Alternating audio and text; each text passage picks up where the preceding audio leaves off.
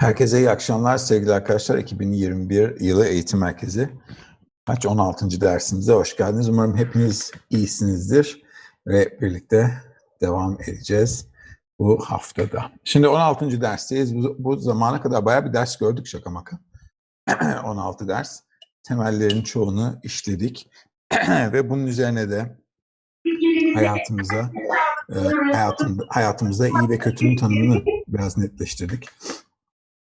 İyi ne, kötü ne, hayatın bize getirdiği koşullara yönelik nasıl kendimize yön vermemiz lazım. Bunun üzerine biraz bahsettik. Bayağı aslında birçok şey yaptık. Bilmiyorum siz de farkında mısınız ama bayağı bir şey öğrendik hep birlikte bu 16 ders sürecinde. Ümit ediyorum ki sizler geçmiş yılların derslerini de boş vakitlerinizde üzerinden geçmişsinizdir.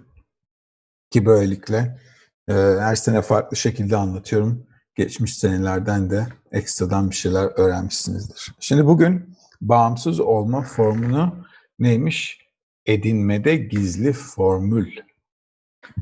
Okey bakalım bu neymiş? Her zamanki gibi sorularınız olursa lütfen sorun. Elimizden geldiğince konuyla ilgili sorarsanız o kadar iyi olur ki böylelikle konuyu netleştirmiş oluruz. Tamam? Konuyla konu dışı sorularınız varsa arada sırada soru cevap dersleri yapıyoruz. Not defterinize yazın. Onları o zaman cevaplayalım. Tamam Şimdi gelelim bağımsız olma formuna edilmenin gizli formu. Ne yapabiliriz?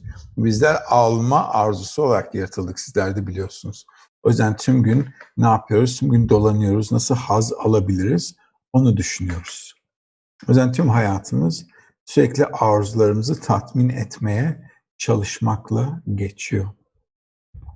Ve sizlerle öğrendik ki maalesef burada bir tane problem var. Çünkü ne zaman istediğim bir şeyi elde edersem arzu ve haz birbirini iptal ediyor. O yüzden sürekli yeni bir arzu, yeni bir haz arayışı içerisine girmem lazım ki sürekli yaratılış doğam olan haz alabilmek koşulunda durabileyim.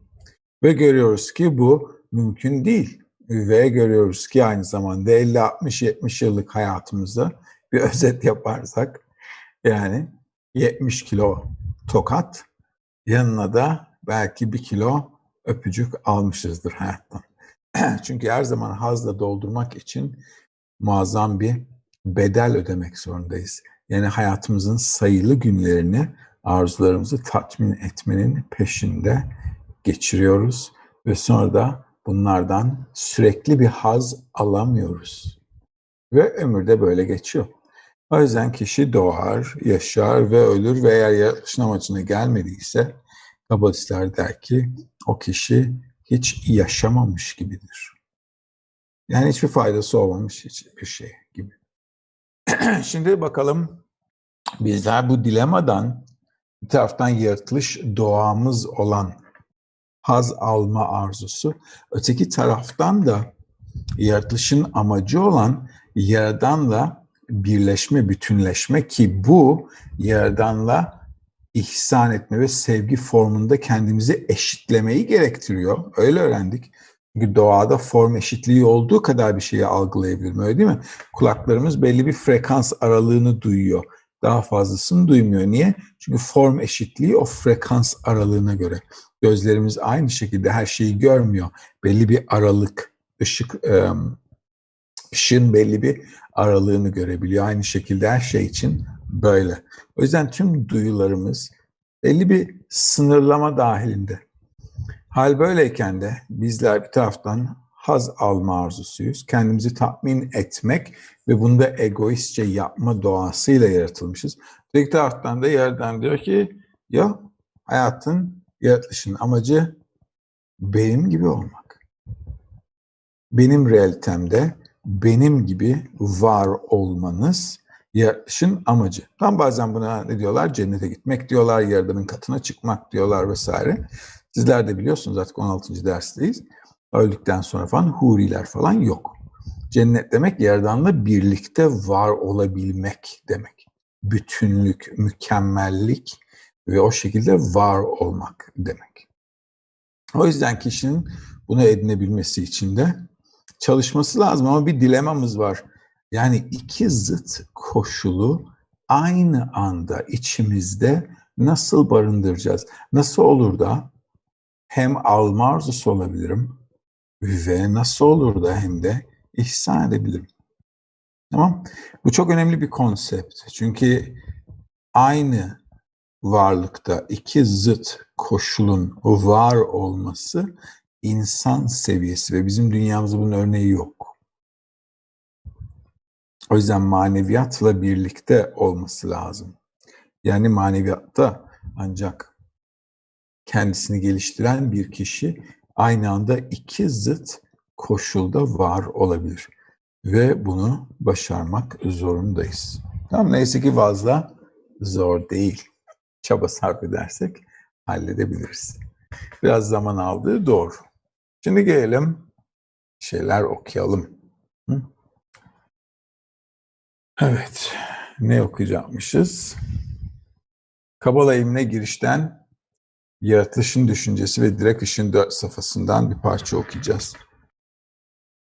Direkt ışın dört safhasını sizlerle çalıştık. Derse gitsin biraz kafanız. Dört safhayı gözünüzün önünde bir canlandırın. Neydi? Ve o şekilde dinleyin. Bunu hayattan bir benzetmeyle anlatacağım. İnsanın doğası ihsan etme, niteliğine değer verme ve onu tercih etme ve dostundan almayı küçümseme ve nefret etme yönündedir. Dolayısıyla kişi dostuna geldiğinde ve o yani ev sahibi onu yemeğe davet ettiğinde misafir onu reddeder. Çok aç olsa bile. Zira kişinin gözünde dostundan bir hediye almak küçümsetici bir şeydir. Ancak dostu kişiyi yemeği yiyerek kendisine büyük, büyük iyilik yapacağı konusunda yeterince ikna ederse kişi yemeye razı olur. Zira artık bir hediye alıyormuş ve dostu ona veriyormuş gibi hissetmez. Tersine dostundan yemeği alarak ona iyilik yapan kişi yani misafir veren olur. Dolayısıyla açlık ve iştah yemeğe yönelik alma kabları olmasına ve kişi dostunun yemeğini almak için yeterince açlık ve iştah sahip olmasına rağmen yine de utançtan dolayı bir şey tadamadı. Fakat dostu kişiye yalvardıkça ve kişi onu reddettikçe içinde yemek için yeni kablar oluşmaya başladı. Zira dostunun yakarışlarının gücü ve kendisinin reddinin gücü biriktikçe sonunda alma ölçüsünü ihsan etme ölçüsüne çeviren yeterli birikime ulaşır. Sonunda kişi yiyerek dostuna büyük bir iyilik yapacağı ve muazzam mutluluk getireceğini görür. Bu koşulda kişinin içinde dostunun yemeğini almak için yeni alma kabları oluştu. Şimdi genelde alma kabları olmasına rağmen açlık ve iştah değil, kişinin reddedişinin gücü yemeği almak için gerekli bir kab oldu.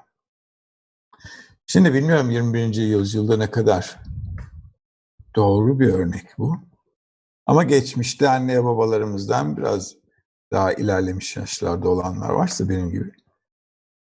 Misafire gittiğimiz zaman genelde bir şey ikram edildiği zaman ne yapıyoruz? Başta bir reddediyoruz. Zahmet etme, boş ver, takma, yapma, etme, gerek yok diyoruz. Neden? Geleneklerde de böyle işin açıkçası. Bu prensipten kaynaklanıyor. Kişi her halükarda doğamız gereği esasen özellikle kalpteki noktası uyandıysa gelişmiş bir insan için konuşuyorum. Başkasından bir şey almayı istemeyiz. Eminim birçoğunuzda da bu his vardır. Yani birisinden bir şey isteyeceğim istemeyeyim daha iyi. Kalsın. Ha, kalsın.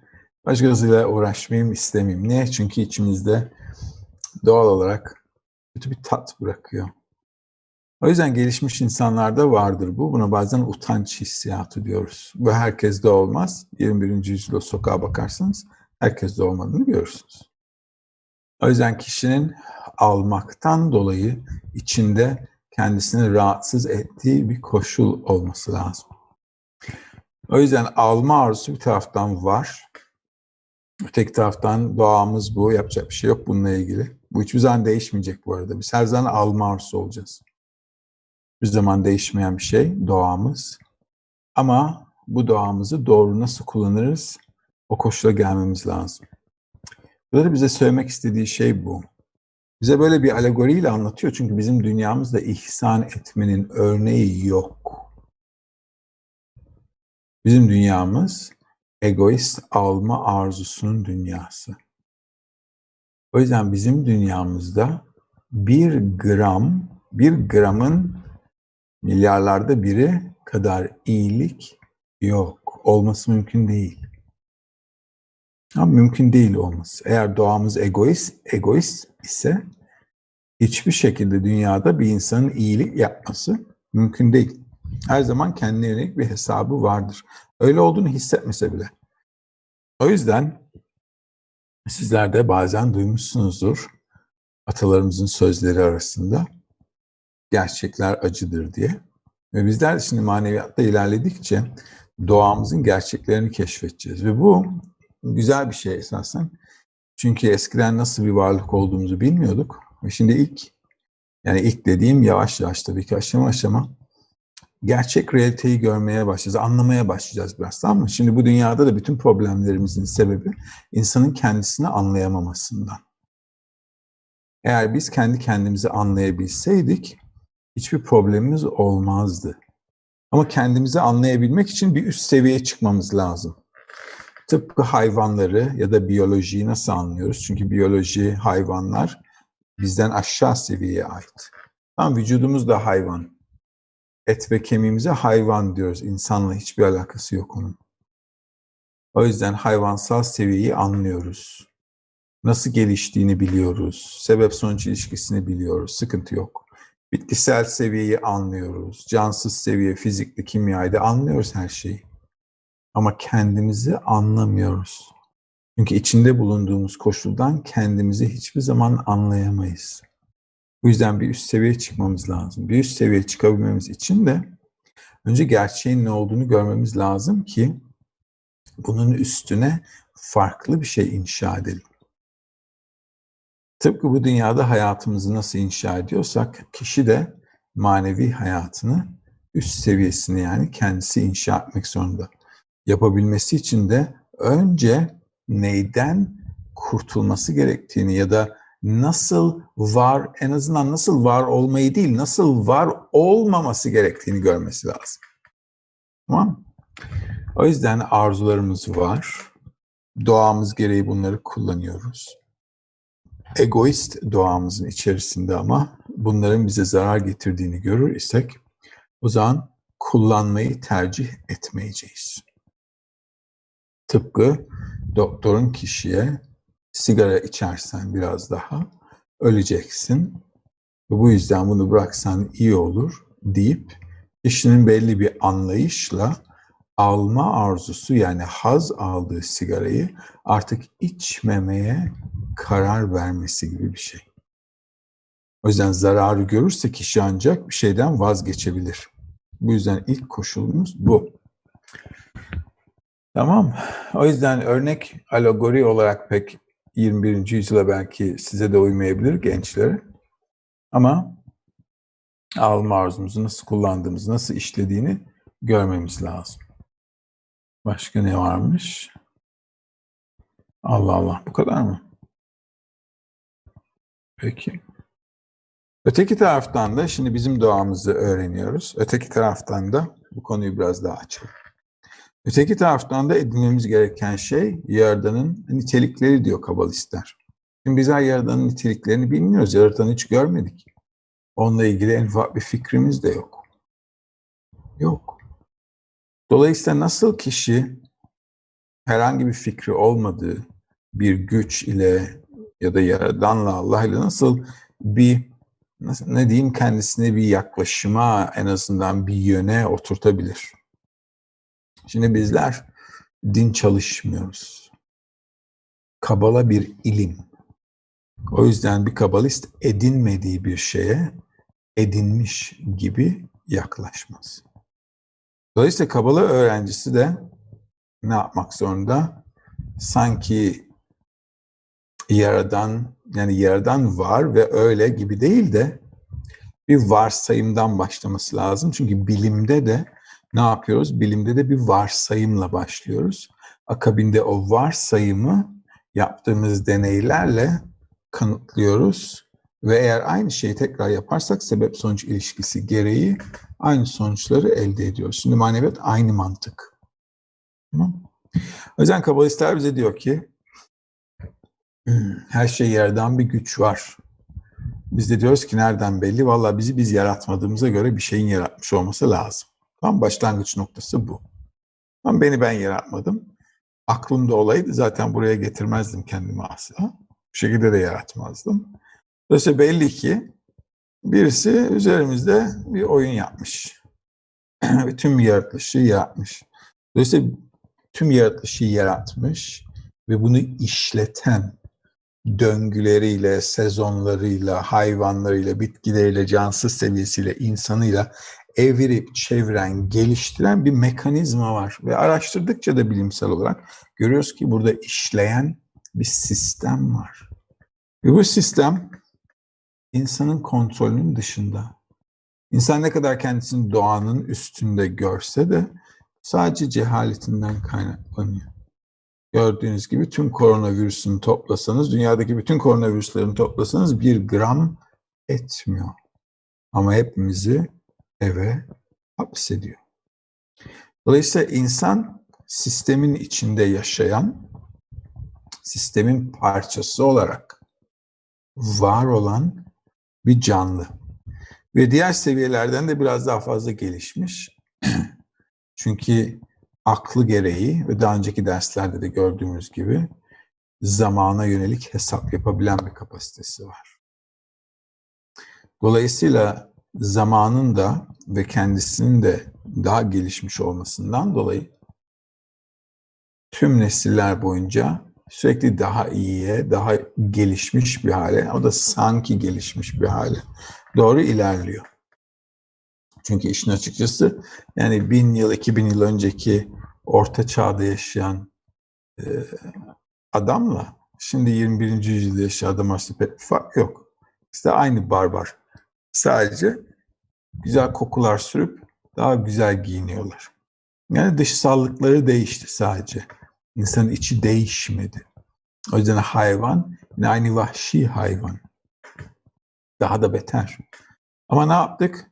Bununla birlikte teknoloji geliştirdik. Kültür, eğitim, bilim, sanat yani insanoğlunu sanki ilerleten şeylerin hepsini yaptık. Bununla birlikte de yapamadığımız şey kendimizi daha mutlu yapmak.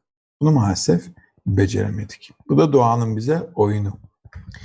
Şimdi hal böyleyken insan bir taraftan yapabildiği her şeyi yapmış bir hale geldi bizim neslimizde.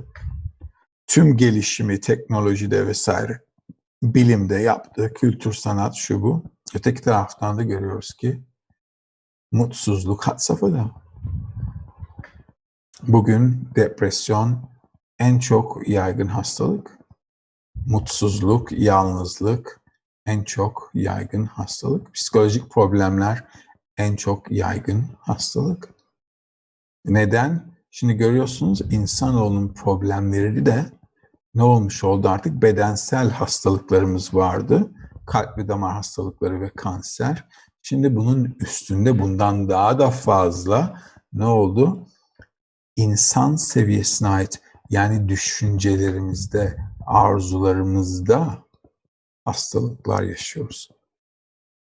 ve bunların hepsi esasen integral ve entegre bir sistemin doğru parçaları olarak çalışmadığımızdan kaynaklanıyor. Şimdi doğru çalışabilmemiz için öncelikle neyin yanlış olduğunu görmemiz lazım. O yüzden bu da bize ilk, ilk etapta manevi çalışmamızın gerekliliği bu. Ve bunu keşfettikten sonra da kabalistlerden, makalelerden, kitaplardan öğreneceğimiz şey de bir taraftan yerdanı edinmiş kabalistlerden yerdanın doğasının ne olduğuna dair bize anlattığı şeyleri çalışacağız. Bu neden bizim için önemli? Çünkü bir taraftan orada değilim. Ben bir taraftan bana burada olmam lazım diyorlar. Bir taraftan ise ben ta buradayım. O yüzden kabalistlerin yapmak istediği şey tıpkı çocuklarımızı eğitirken hayatla bulundukları yer arasındaki mesafeyi köprülemek istediğimiz gibi kabalistler de bizlere anlatmak istiyorlar. Diyor ki bak insan denilen varlığın olması gereken yer burası. Ama sen buradasın. O yüzden senin burada olduğun konum, içinde bulunduğun koşul bu. Ama insan yaradanla bağ olana denir ve o burada bir varlık. Buradaki gibi olman lazım. Dolayısıyla onlar bu seviyeden, bu seviyede olan bize anlatıyorlar bizi tutup oraya çekmek için.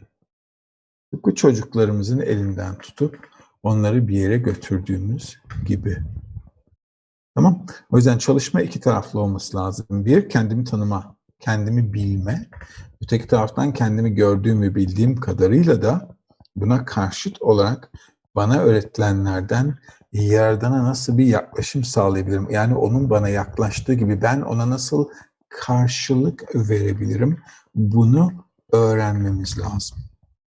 Şimdi tüm bunların bağımsızlıkla ne alakası var diyebilirsiniz. Bağımsızlıkla alakası şöyle. İnsan doğası gereği alma arzusu bu konuda bağımsız değiliz. Tamam Bu konuda hiçbir bağımsızlığımız yok. Yaradan ihsa etme niteliği ve kişiyi de o niteliğe getirmek istiyor. O konuda da bağımsız değiliz. Tamam Ne orada bağımsızız ne orada bağımsızız. Bağımsız olduğumuz nokta A'dan B'ye gitmeyi istememiz. Çünkü insanı insan ya da adam yapacak olan şey seçimi, verdiği karar. Hayvan olarak mı kalacağım, adam olarak mı kalacağım? Ya da hayvan olarak yaşamaya devam mı edeceğim, yoksa adam mı olacağım? Tam atalarımızın adam olmak tabiri manevi bir tabir. Sokaktaki adamın adam olmak diye kullandığı tabir değil. O yüzden adam olmak, la adam Adem kelimesinden benzer demek. Yaradan gibi ihsan edebilene, onun gibi realitede var olabilene insan ya da adam denilir. Durum bu. Konumuz da bu. O yüzden bağımsız olabilmemiz için iki zıt koşulun arasında olmam lazım. Çünkü ihsa etme ve sevgi niteliği yaradanın niteliği. Alma arzusu ve egoizm yaratılan, yaratanın yarattığı yaratılan varlığın niteliği. Ve ben ikisinin arasında olur isem bağımsız olabilirim. Ve adam bağımsız olmak zorunda. Yani yaradan var ve yaradana karşıt, sanki karşı Tamam Sanki ona bir taraftan ona zıt ama bir taraftan onun gibi yaratılışa yaklaşabilen iki ayrı varlık. Ancak bu koşulu muhafaza edebilirse kişi o zaman bağımsız olur. Bizler de çocuklarımızın bağımsız olmalarını istiyoruz. Erdemli, güçlü, bilgili, becerikli olmalarını istiyoruz.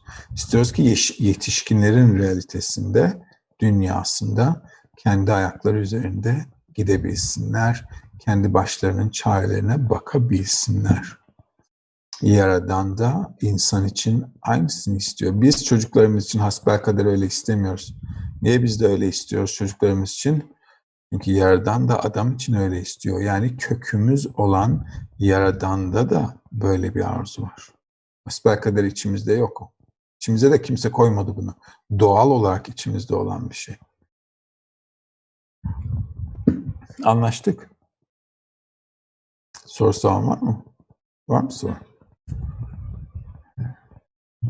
Dört sayfa var burada. Ben dört sayfa insan görmüyorum.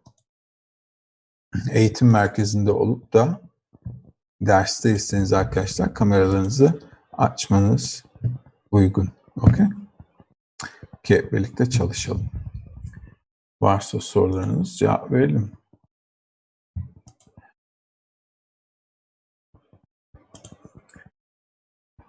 Evet. Konuyla ilgili sorular onu sormuş. Hocam bugünkü toplumsal yapı insanları rekabete zorluyor ve herkes öne çıkmak için gösteriş yapıyor ya da kendini olduğundan fazla göstermeye çalışıyor. Kendi gibi davrananlar dışlanıyor. Şu halde nasıl kendimiz gibi olabiliriz? Absürt insanlarla takılmayı bırakarak. Tamam. Nerede Onur? Bu el salla bakayım göreyim. Eğer buradaysa. Yok mu? Manevi çalışacaksınız. Saçma sapan insanlara takılmamanız lazım. Çünkü sizin arzunuzla onların arzuları farklı yerde. Yani hayatı sizin, hayattan sizin istediğinizle onların istediği şeyler farklı. o yüzden gösterişte şurada burada olan adamın çoğu hayvansal seviye. Bu dünyaya ait. Ve sıkıntı da yok. O kişinin doğası öyle. Yanlış bir şey yapmıyor. Yanlış bir şey yapmıyor. Ben benim arzumun aşağısında olanlarla takılarak ben hata yapıyorum. Ne demek istediğimi anlatabiliyor muyum inşallah? Eğer yüce olmak istiyorsanız yüce olmayı arzulayan insanlarla olmak zorundasınız. Eğer moronlarla takılırsanız iki gün sonra siz de öyle olursunuz. Bu doğanın kanunu. O yüzden ne diyorlar bize çocukken de? Arkadaşlarını iyi seç. Hayat kolay. Hayatta ne olmak istediğinize karar verin. O şeyi yani sizinle aynı şeyi olmak isteyen insanlarla beraber olun. Zengin olmak istiyorsanız da öyle yapın. Her şey için öyle yapın. Tamam? Zengin olmak istiyorsanız diyelim ki beş tane milyoner arkadaşınız var. Altıncısı siz olursunuz. Hayat kolay. Her şey kiminle takıldığıma bağlı. O yüzden maneviyatta ilerlemek istiyorsanız çocuklarla artık takılamazsınız ki. Melisa sormuş. Karşı taraf sürekli vermekten rahatsız olmaz mı? Örnekte karşı taraf ısrar ediyor diye alıyor. Bunda da zamanla rahatsız olmaz mı? Yok. Annen sana yemek yemek yemekte ısrar ettiği zaman ya da iştahın yok diyelim ama annen ısrar ediyor yemek ye diye. Nerede Melisa? Burada mı? Bakayım. El salla da görün. Burada hepinizi tanımış olurum. Okey. Niye ısrar ediyor? Yetişkin bir insansın. Belli ki yiyip yemeyeceğine karar verebilirsin. Tamam. Niye peki ısrar ediyor? Seni sevdiği için ısrar ediyor. Ve sevgi insanı yormaz. Ama sevmiyorsan dediğin doğru. Kaç kere söyleyebilirim ki dersin. Hı? O yüzden sevgi içinde olan kişi yorulmaz. Ve neyse o şekilde yorulmaz diyelim. Anlaştık? Anladınız ne demek istediğimi? Öyle devam edelim. Songül sormuş. Birisinden bir şey istemenin yarattığı utanç hissi için nasıl sağlıklı bir durum diyebiliriz? Bende bu utanç hissinin karşılığı bir şey istemeyi hak etmiyorum'a denk geliyor ve daha fazla muhtaçlık hissi yaratıyor. Alma arzusunda olan kişi mecburiyetten dolayı kendini muhtaç hissediyor. Her kim almak istiyorsa muhtaç demek. O yüzden bizim halimiz yamuk olarak bilinir. Yani bozuk. İnsan o yüzden bozuk bir varlık. İhsa etmek demek hiçbir eksikliğim yok benim demek. Hiç kimseyden de bir şeye ihtiyacım yok. Yerden de öyle. Kimseye ihtiyacım yok. Kimsenin bana verebilecek bir şey yok. Ama ben herkese her şeyi verebilirim. İhsa etmek böyle bir yaklaşım. Elbette bunu uygularken dünyevi hayatımızı kenara atmıyoruz. Bunu manevi bir çalışma rayına oturtmamız lazım. O yüzden maneviyatta dostlarla birlikte çalışılır. Nasıl çalışacağımıza geleceğiz daha gelmedik oraya. Geldiğimiz zaman anlatacağım. Tamam mı? Şu anda insanlar da dışarıda görüyorsunuz. Herkes bir şey ister. Ara iste, ara iste tamam Sürekli arayıp ister insanlar birilerinden bir şeyler. Ve burada sıkıntı yok. Biz manevi çalışmanın içerisinde almayı ve vermeyi nasıl oturtmamız gerektiğini anlamamız lazım sadece. Doğamızı biraz anlarsak yavaş yavaş bunların hepsi rayına oturur. Öncelikle dediğim gibi utanç hissiyatı herkeste olmaz. O gelişmiş insanlarda vardır utanç hissiyatı. O yüzden az gelişmiş insanlarda göremezsiniz. Böyle her şeyi alır küçük bir çocuk gibi. Küçük bir çocuk gibi. 40, 50, 60, 70 yaşında. Abi bir de şunu yapsan, abi bir de bana bunu yapsan, abi bir de şunu alsan. Anladın mı? 4, 5, 6, 7 yaşında çocuklar gibi. Abi, abi, abi. Sokakta her zaman duyduğunuz şeyler. Bu şekilde. O yüzden insan, adam öncelikle başkasından bir şey istemeyi kendinde rahatsızlık olarak görüyor. İçinizde yaş yaş oturur burada. Cenk sormuş. Utanç hissiyatı aslında aynı durumla kendisi yaşadığında vermek istemeyeceği için mi? Öyle diyebiliriz. Yani ona aynı şekilde karşılık verememenin utancı. Bu şekilde düşünelim. Konsept olarak fena değil dediğin şey. Yeşim sormuş. Kimseden bir şey almak istememek de kişinin egosunun yüksek olmasından kaynaklanmıyor mu? Elbette kaynaklanıyor. Sokaktaki adamdan çok daha fazla sizin egonuz. Sokaktaki adama egoist bile denmez maneviyatı çalışan bir insanın yanında. Diyorum ya küçük çocuklar gibi. 50, 60, 70 yaşında adamlar. 5, 6, 7 yaşında çocuklar gibi. Maneviyata gelen kişi dünyanın en egoist kişisi. O yüzden en egoist olmazsa zaten en yüce koşulu inşa edemez. Mümkün değil. Nasıl olacak öyle? Ben nasıl iyi bir şey inşa edebilirim? Biraz önce ne dedim? Köprü yapmam lazım dedim. İçimde bulunduğum şeyden karşı tarafa olmam gereken şeye, iki zıt koşula köprü yapmam lazım. O yüzden en yüce koşulda olabilmek için en alçak koşulda da olmam gerekmez mi? O yüzden maneviyatta ilerleyen bir insan kendisini her zaman dünyanın en kötüsü olarak hisseder. Kötü bir şey değil. Çünkü ona göre sevgi inşa edecek. İyi dinleyin. Çünkü bazen arkadaşlar kendilerinin böyle olduğuna inanamıyor çalıştıkça ve kaçıyorlar. Ve bu doğru bir yaklaşım değil. Tam tersine ne kadar kötü olduğumu görürsem onun üzerine o kadar çok sevgi inşa edebilirim. Yoksa sevgi inşa edemem.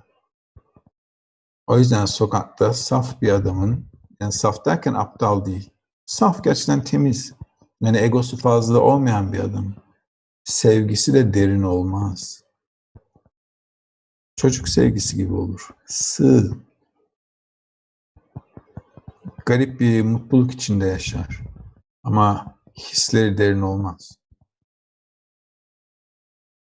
O yüzden iki ayak üstünde gitmemiz için derin kablarımız, derin ve geniş hislerimiz olması lazım. Bu büyük bir ego gerektiriyor. Dışarıdaki adamın ne egosu var? Ver parayı, kapar çenesini. Maneviyata gelen bir adam Yaradan'ı kullanmak istiyor.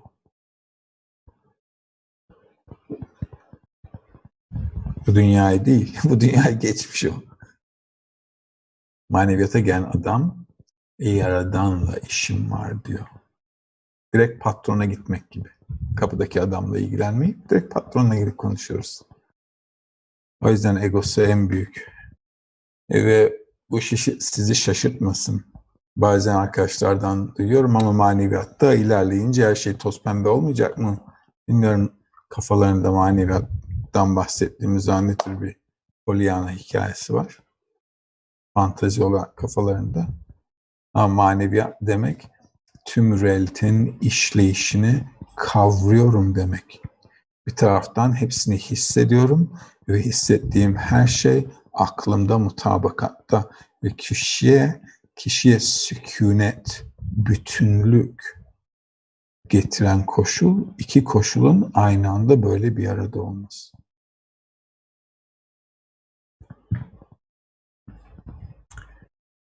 Utanç hissiyatı gelişmiş insanda var dediniz. Bu durumda gelişmiş insan yüksek egosu olan insan tabii?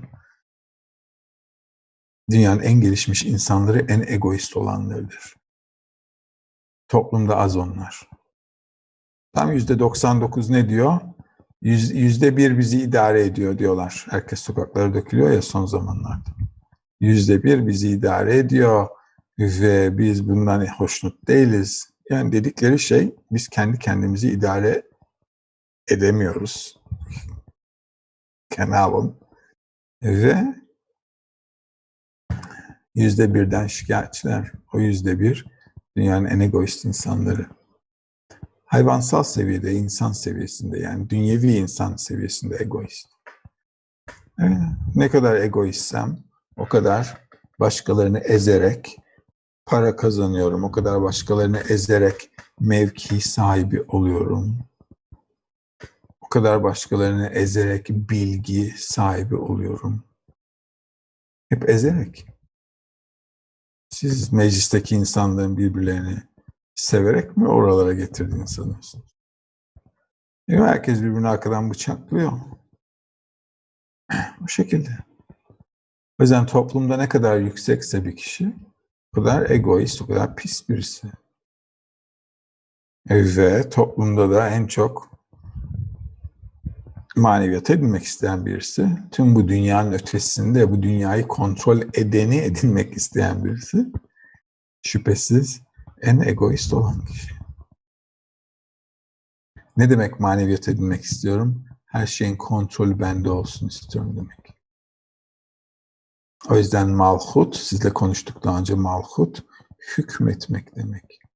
Yaratılan varlık. O yüzden her şeyi almak istiyor. Ne öğrendik? Direkt işin dört safhasını aklınızda tutun dedim derste. Neydi malkut? Yaratanın vermek istediği her şeyi yani Yaradan'ın sahip olduğu her şeyi almak istiyorum ve onun tahtını da almak istiyorum. Yaratılan varlık o. O yüzden egosu en büyük olan. Olmaz ise de asla Yaradan'ın katına çıkamaz. Asla. O yüzden bayağılığı ne kadar az ise bir insanın gideceği yer o kadar az. Hayatta da öyle. Hayatta da öyle. Hayatta da bayağılığı ne kadar az ise o kadar küçük hayatı var. Furkan sormuş. Bu hayvansı egoist arzumuzdan çıkmak istiyoruz. Ve bu arzudan çıkarak iyi ve kötü arasında seçim yaparak özgür olmak istiyoruz. Benim aklıma takılan şu. Çıkmak isterken acaba iyiliğe bağımlı olma gibi yani melek gibi olmamak için ne önerirsiniz? Melek demek, tam sokakta adamlara melek denir. Hı? Öyle denir. Yani içgüdüleriyle yaşayan herkese ve her şeye melek denir. Sokaktaki bir kediye de, tavuğa da ve eğer bilinci yerinde değilse yani maneviyatta değilse işin açıkçası herkese melek denir. Neden? Niye? Hiç kimse kendisi özgür bir şey yapmıyor. Herkes kendi içgüdüsel doğasını içindeki bulunan niteliklere göre hayatın getirdiği şeylere etki tepki vesilesiyle bir hayat yaşıyor. Kendisine has, özgü hiçbir şey yok. Hiçbir insanın. O yüzden tüm yaratılanlar, melekler, o yüzden yer, o yüzden her şeyi yerden yapıyor derler. Yani sistem yapıyor. İnsanın kendi başına ve çapında hiçbir şey yapacak kapasitesi yok. Biraz oturur düşünürseniz göreceksiniz ki hiçbir hiçbir kapasitesi yok yapabilecek. İcat ettiğimiz her şey bile elbette hayvanlara kıyasla biraz daha gelişmişiz ama bize verilen doğanın içinden öyle gelişiyoruz. Kendimize ait bir nitelikten dolayı değil. Yani yaratılış doğamızdan gelişiyoruz. Ne demek istediğimi anlatabildim mi? O yüzden insanın yani bu bunu ben yaptım, bu nitelik benim, ben başardım diyebileceği bir şey yok. O yüzden melek herkes. Arkadaşlara gruptayken melek gibisin falan demeyin. Ya, küfür etmek gibi adama.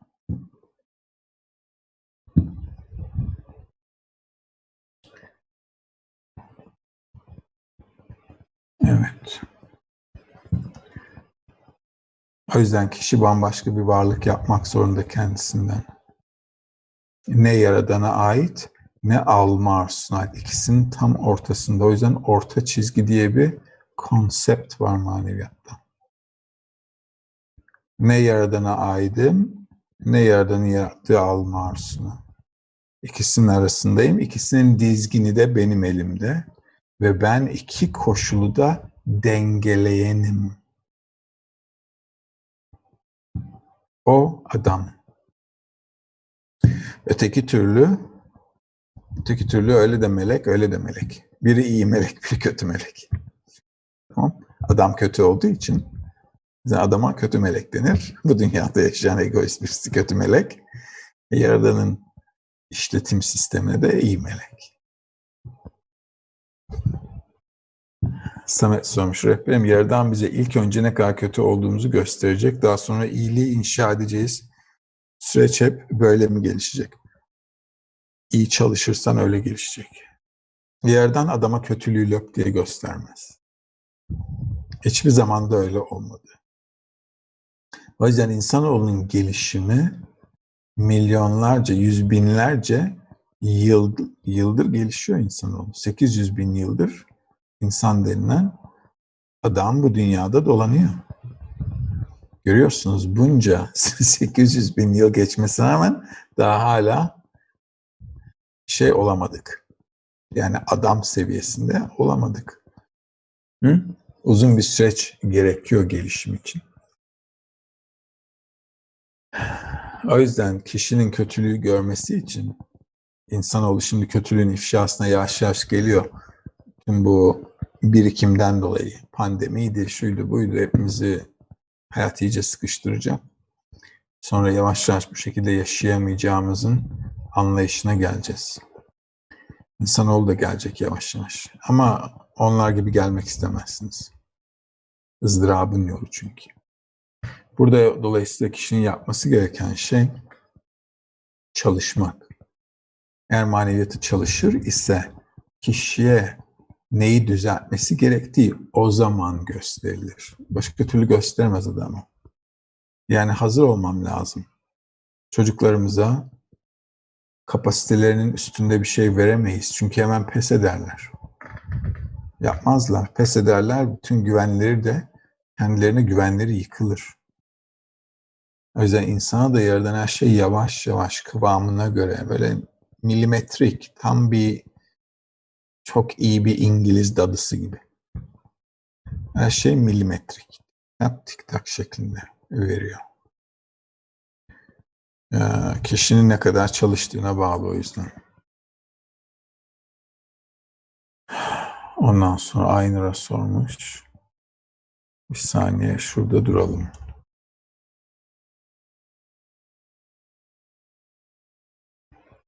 Tamam.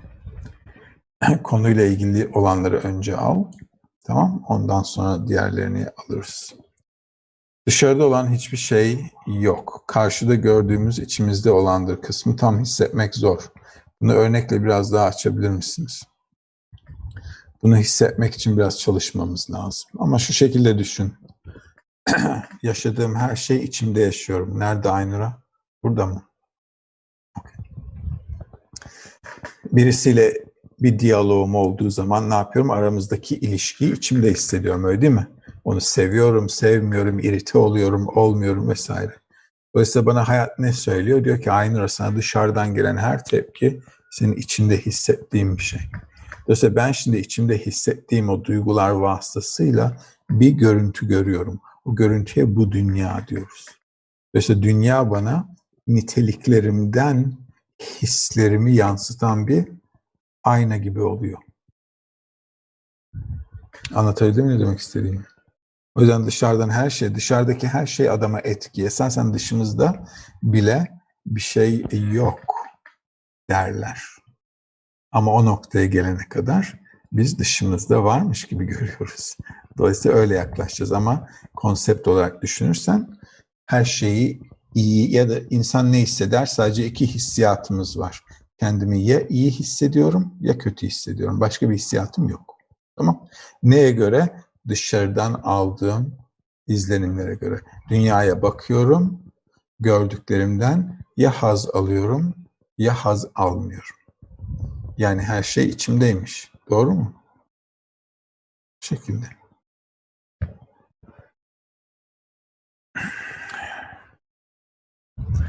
Dış, ikinci sorusu Aynur'un. Dışarıdaki insanlar çocuk gibiler ise maneviyata gelen kişi ergen gibi diyebilir miyiz? Büyük arzularla dolu ve gelmesi gereken yer olgunluk. Maneviyata gelen kişi yani biraz daha büyük diyelim hadi. Maneviyata gelen kişi de arkadaşlar esasen ne için geliyoruz maneviyata? Hayatımızın tadı tuzu yok. Adam öyle gelir maneviyata. Böyle maneviyata koşa koşa herkesi seveceğim yani diye gelmez. Öyle bir şey yok. Hayatın tadı tuzu yok. E ve bu ne? ızdırap. ızdırap. O yüzden kişi boşluktan, ızdıraptan, tatsız, tutsuz bir hayat olduğu için arar. Niye yaşıyorum? Nerede yaşıyorum? Burada ne işim var? Yoksa bu soruları keyif alıyor olsaydık hayatta, bu soruları sormazdık. Yani ki vur patlasın, çal oynasın. Herkes böyle yaşıyor. Biz de ölene kadar nasıl olsa keyfimiz yerinde der. Geçirdik hayatımızı. Ama içimizde bir şey, bir boşluk bizi zoraki kılıyor. Bizi zoraki kılıyor. Hatta arkadaşlarımıza bakıyoruz. İnsanlara bakıyoruz dışarıda. Biz ki nasıl oluyor? Bunlar yaşıyor. Keyifleri yerinde. Ya da üç aşağı yani yaşıyorlar yani her şey yolunda. Ve benim niye yolunda değil? Benim neyim garip? O yüzden genelde maneviyata gelen kişilerin çoğu yalnız kovboy. Az arkadaşları var. Onlar da olmasa olur. Mantığında birisi. Bir iki tane arkadaşım var. Onlar da yani kire gidebilir pek de üzülecek bir yanımız yok der. Öyle. Yani kendi kendine yeten birisi genelde. Ve baktığı zaman da hayata bir uzaylı gibi kendisini buraya ait olarak görmüyor. Buraya ait olduğunu bir türlü hissedemiyor. Bu şekilde maneviyata gelen kişilerin çoğu öyledir.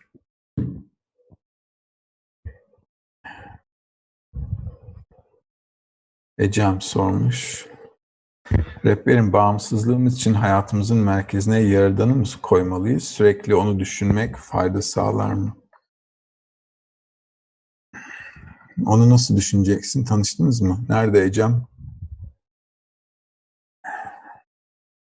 Hı? Var mı bir muhabbetin?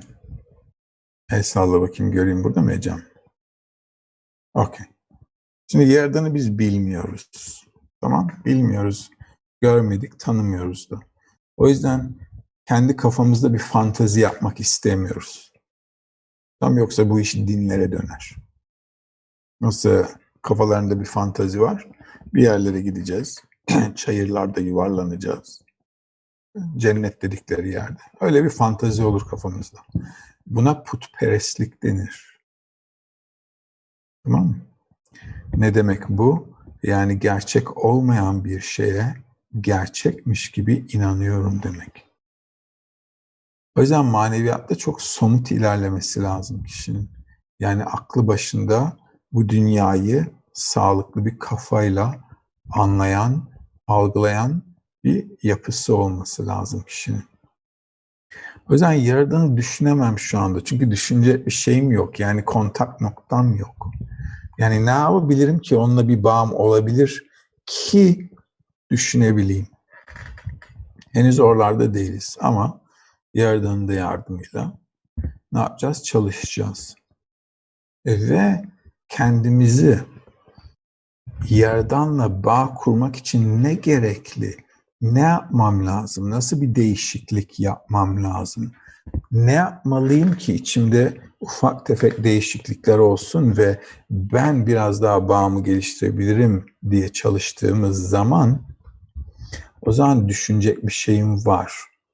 O da şu, neyin değişmesi lazım ki bağ geliştirebileyim?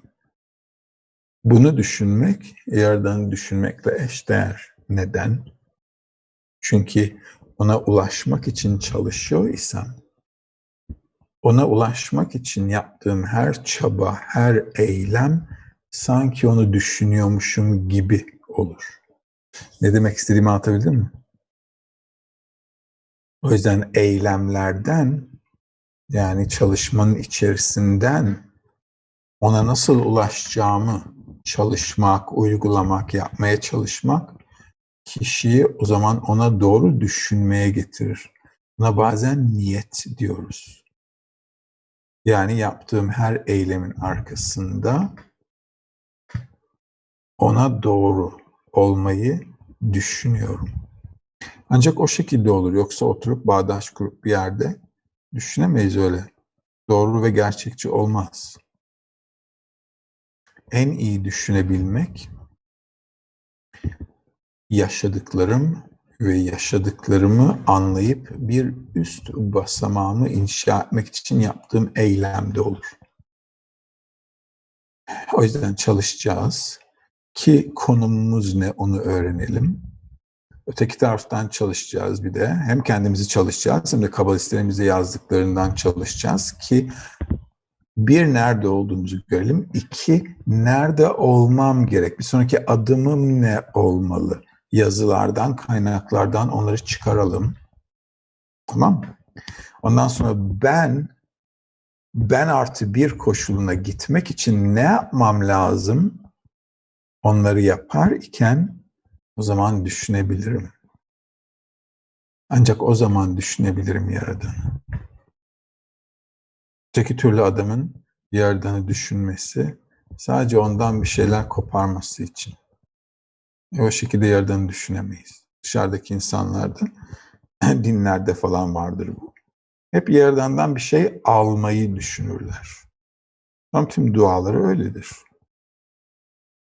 maneviyatta ilerlemek istiyorsa kişi yapmak istediği ya da daha doğrusu edinmek istediği bir sonraki seviye ben ne alayım değil ama ne doğru bir şekilde karşılığı verebilirim. Yani ben onun için ne yapabilirim? Basamağına yönelik olmalı. O şekilde çalışır isem zan yerden düşünüyorum diyebilirim. Amaca yönelik çünkü. Amaç da ihsan etmek. Ray Rufai sormuş. Dışarıdaki adamlardan kurtulamıyorsak ne yapmalı? Bize zarar veriyorlarsa nasıl kurtulamıyorsan? Şu anda kurtulmanın en güzel zamanı. Kapat kendini eve ve kurtul. Ben öyle yapıyorum. Kapatıyorum kendimi eve. Kimseye de bulaşmıyorum. Dışarıda çıkmıyorum en temizi. Hı? Eğer günlük iş hayatımızda vesaire ise o zaman tahammül etmek zorundayız. Bu konuda yapacak bir şey yok. Herkes ekmek parası kazanmak durumunda arkadaşlar. Ben de çalışıyorum gün içinde. Biliyorsunuzdur. Ama ben de buradan maneviyattan para alınmaz çünkü. O yüzden ben de herkes gibiyim. Ailem var, çoluk çocuk var, işim var, gücüm var ve tüm dünyevi hayatın üzerine bir de maneviyatı eklemek zorundayız. Yapabildiğimiz kadar. O yüzden dünyevi hayatımızdan bir şey iptal etmiyoruz. Ailemizden bir şey iptal etmiyoruz. Aile, sağlığımız, ekmek paramız, işimiz bunlar önemli şeyler. Geçmişte, benim zamanımda da öyleydi geçmişte. Ailesi olmayan, evli evli olmayan öğrenci alınmazdı. Ben geldiğimde de öyleydi. Eğer bekarsa kusura bakma gruba giremez. Şimdi öyle bir şey koşmuyoruz da bunlar niye önemli? Bunlar ıslahımızın parçası o yüzden. Ama dünyevi hayat o yüzden boş değil. dünyevi hayatı olması gerektiği koşullarda yaşamak zorundayız ve üzerine maneviyatı ekleyeceğiz. Ve göreceksiniz ki ileride ümit ederim ki maneviyat dünyevi hayatın üzerine inşa edildikçe anlam kazanıyor. Maneviyatı daha iyi anladığınızı göreceksiniz o zaman. Ailenizin içinden, çocuklardan, eşinizden, dünyevi hayattan, her şeyden. O yüzden geçmişin prensipleri böyleydi. Şimdi 21. yüzyıldayız. O yüzden ne yapalım? Nesil böyle. Hal böyleyken de yapacak bir şey yok. Kimseye zoraki bir şey yok. Ama ailesi olmayan, özellikle bir erkek için ailesi olmayana maneviyatta en azından erkek denmez. Erkek ailesi olan, çoluğu çocuğu olan. O şekilde. Tamam. O yüzden bu dünyayı kesinlikle iptal etmemiz yok. Her şeyle birlikte yaşıyoruz. Ve o şekilde gelişiyoruz. Tamam? Bazen ma- maneviyat çalışınca bunun üzerinde dur- duralım biraz. Maneviyat çalışınca bazen insan bu dünyayı boş vermek ister. Çünkü bu dünyayı boş olduğunu hissediyor zaten. Ve arkasını da kapatıp kilidi de vurup kilidi de bir yere atmak istiyor. Kendisini koparmak istiyor dünyevi hayattan. E, iyi bir yaklaşım değil. Öyle kendimizi manastıra falan kapatamayız papazlar gibi. Hiçbir şey olmayacak o adamlardan. Hiçbir şey. Boşa geçen bir hayat. Çünkü tüm hayatı ve hayatın bize getirdiği her şeyi yaşamamız lazım içinden. Tamam O yüzden aile vesaire, iş bunlar çok önemli. Maneviyat çalışan birisi için hele sokaktaki adam adama kıyasla çok çok daha önemli maneviyatı çalışan birisi için. Sokaktaki adama önermem. Aile falan kur. Ama maneviyatı çalışıyorsa iyi bir şey. Muhammed sormuş. Rehberim bu egomuz biter mi? Ve diyelim ki egomuz kalmadı. Bundan sonra ne olur? Egomuz her zaman kalacak. Muhammed. Nerede Muhammed? Burada mı Muhammed? Muhammed Ç. Bakayım. Burada değilmiş. Burada da görmüyorum. Burada da görmüyorum. Okey belki aramızda değil. Egomuz hiçbir zaman bitmez. Yani yok olmayacak. Egoya ihtiyacımız var. Biraz önce dediğim gibi. Tamam ego kötü bir şey değil. Ego nasıl kullandığım kötü her şeyin. Tamam. İyi dinleyin. Hayatta kötü bir şey yok. Hayatta kötü olan şey benim bir şeyi kötü niyetle kullanmama bağlı. Ama dünyada kötü bir şey yok. insan dışında. İnsanın niyeti kötü. O yüzden her şey kötü. O yüzden egomuzu doğru kullanırsak onun vasıtasıyla sevgiye gelebiliriz. O yüzden ego bizim egomuz olmasaydı nasıl yaşayacaksınız bu dünyada? Hamam böcekleri gibi olurduk. Dünyada geziniyorlar, biz de dünyada geziniyoruz öyle. Öyle olurduk. Bunların da egoları yok. O yüzden ego sevgi inşa etmek için gerekli. İnsanın tüm ilerleyişinin arkasındaki itiş gücü binlerce yıldır ilerleyebilmemizin tek sebebi ego.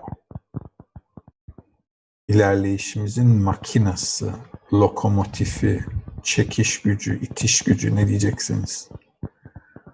O yüzden ondan kurtulmak istemiyoruz. Onu doğru kullanmak istiyoruz. Realitede hiçbir şeyi yok edemeyiz arkadaşlar. Tamam bazen hani diyorlar ya sivrisineklerin hepsini yok etsek. Hiç sivrisinek olmazsa ya da hiç karasinek olmazsa. Öyle bir şey olursa hiçbirimizin hayatı da olmaz. Çünkü realiteden en ufak bir şeyi silersek tüm realiteye etkisi var. O yüzden sivrisinekleri siler iseniz bilin ki hepimiz bir yerden hastalıklar, vebalar, mevalar her şey daha fazla daha kötü olacak. O yüzden hiçbir şey realitede silinmemeli, yok edilmemeli. Sadece doğru bir şekilde kullanmayı öğrenmeliyiz. Buraya kadar mı sorular? Başka sorunuz yok mu konuyla ilgili? Esas konuyla ilgili konuşalım. Hı? Ben mi soru sorayım?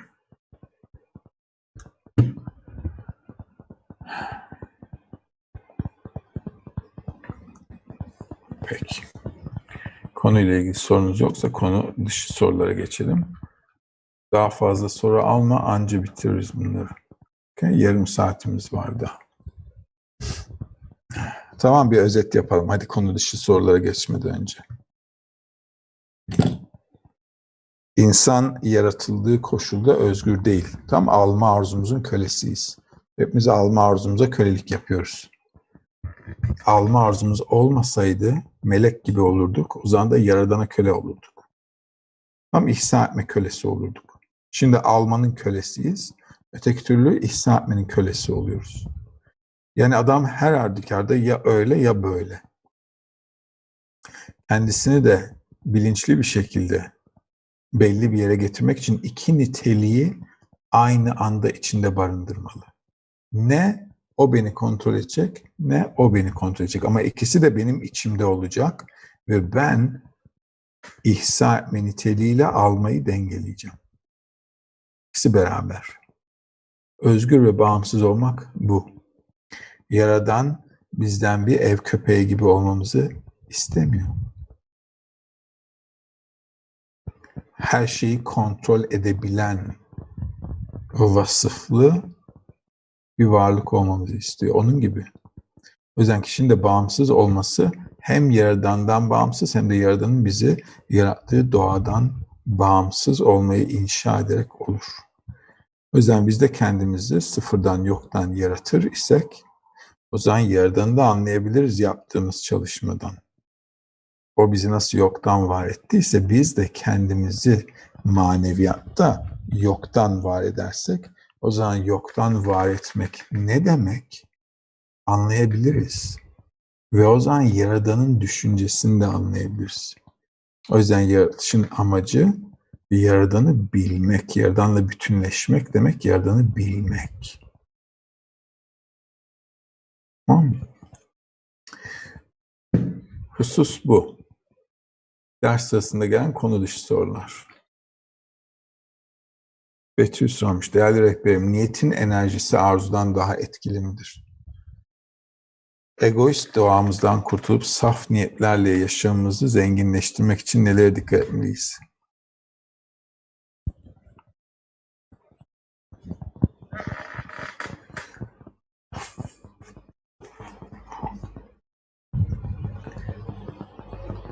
Şimdi bizim niyetimiz egoistçe arkadaşlar. O yüzden egomuzun saf ve temiz olması mümkün değil. Biraz önce dediğim gibi yani bizim dünyamızda iyi bir şey yok. Eğer alma arzum varsa, doğam egoizm ise hiçbir şekilde iyi niyetim olamaz ki. Mümkün değil ki. O yüzden insanların kendilerini iyi olarak görmeleri ya da başkasını iyi olarak görmeleri kendilerini tatmin ettiği için öyle. Ama bizim doğamızda, dünyada iyi bir şey olamaz. Mümkün değil. O yüzden kişinin ıslahı demek önce egomu görüp kullanmamayı tercih edecek anlayışa gelmek demek. Niye bu şekilde kuruyorum cümleyi? Çünkü dinlerde arzuyu bastırmak vardır. Arzuları bastırırlar dinlerde. O hiçbir zaman işe yaramaz. Hiçbir zaman arzuyu bastırıp ona karşı adam zafer kazanamaz. Bu yüzden patlıyorlar gördüğünüz gibi. O yüzden kişi arzusunu vesaire bastırmayı değil, doğasını anlamayı çalışmalı. Biraz önce dediğim gibi, eğer doğamın ne olduğunu ve bana nasıl zarar verdiğini görür isem, o zaman kullanmayı istemem ve kullanmayı istememek için kendimi zorlamama gerek yok. Dedim ki bu zararlı. Hayatta da görmüyor musunuz öyle şeyler? Bu zararlı, bunu kullanmayacağım dediğiniz şeyler olmadı mı hiç? Ya da bunu yapmayacağım, bunu yapmayacağım, bunu ne zaman yaparsam başım belaya giriyor, buna dokunmayacağım. Hı? Öyle anlar yaşamadınız mı? Niye? Yaptığınız zaman biliyorsunuz ki kabak başınızda patlayacak. Acı tecrübe var. Acı tecrübe akıllı yapar adamı. O yüzden akıllı olmanın iki yolu var. Ya hayatın acı tecrübeleriyle ya da oturup çalışıp çalıştıklarımdan görüp acı tecrübeyi fiziksellikte yaşamaya gerek kalmadan anlayışla edinip kullanmamayı o anlayışla tercih etmek. Anlatabiliyor muyum ne demek istediğimi? Aradaki farkı anladınız mı? Arzuyu bastırmanın neden işe yaramayacağını. İnsanın egosu sürekli büyüyor. Arzularını bastıramaz. Patlar hepsi. Tüm tüm dinlerde bunu görüyoruz. Budizme kadar hepsinde. Güya saf adamlar. Yok öyle bir şey. Ne kadar bastırırsam arzumu o kadar yüzümde patlar. Nereden geldik buna? Ha, o yüzden enerjimiz enerjimiz baştan kötü yani cümlenin şey sorunun cevabı. Tamam? O yüzden kişi o yüzden kişi kendisini düzeltmeden enerjisi iyi olmayacak. Egoist, doğa, egoist doğamızdan kurtulup saf niyet dediğimiz şey ihsa etme niyeti. Ancak ihsa etme niyetine gelirse kişi o zaman zarar vermez hiç kimseye. Kaan sormuş. Işığı nasıl alacağız? Grubumuzda yaptığımız eylemlerin dışarıda bize dönüşü şeklinde mi? Grubumuz yokken ışık çekmek için ne yapabiliriz? Nasıl kendimizi iptal edebiliriz gruba kadar? Öncelikle ışık çekmek istiyorsa kişi ışığı nereye çekmesi gerektiğini görmesi lazım. Yani ben ışık önce ne demek? Tam ışık ne demek? Işık demek oda karanlıkken odanın pisliğini görmezsiniz. Işıkları açınca ne oluyor? Ortalık maymuna dönmüş. Tamam Kirli, toz içinde her taraf. Neyle gördüm? Işıkla gördüm. O yüzden çalışıyorum. Çalışma bana erdemlik getiriyor, ışık getiriyor. Işık dediği o anlayış getiriyor. O görüyorum ki çalışmamdan diyorum ki aa bunu değiştirmem lazım. Oo, bunu yapmamam lazım. Oo, ben böyleyim. Oo, ben şöyleyim demeye başlıyorum. O ışık çekmek demek çalışıyorum demek. Çalıştıklarımı uygulamaya çalışıyorum demek. Uygulamaya çalıştıkça o zaman ortaya çıkması lazım. Işık başka türlü çekilmez. Işık dediğimiz o yani. Tamam Gökten yanar döner meyve tabağı falan gelmiyor. Işık kişinin çalışmasından aldığı net izlenimler. Kötü olsa bile, izlenimlerim kötü ve olumsuz olsa bile bu ışığı çekiyorum demek. Niye? Çünkü bana gerçeği gösteriyor. Işık o demek. Orman iyi ama. O yüzden çalışmamız lazım. Nasıl kendimizi iptal edebiliriz gruba kadar? Şöyle düşüneceksin. Hayatımda gerekli olan şeyler ne? Gereksiz olan şeyler ne? Gereksiz olan şeylerden ne kadar iptal edebilirim ki onun yerine maneviyat çalışayım.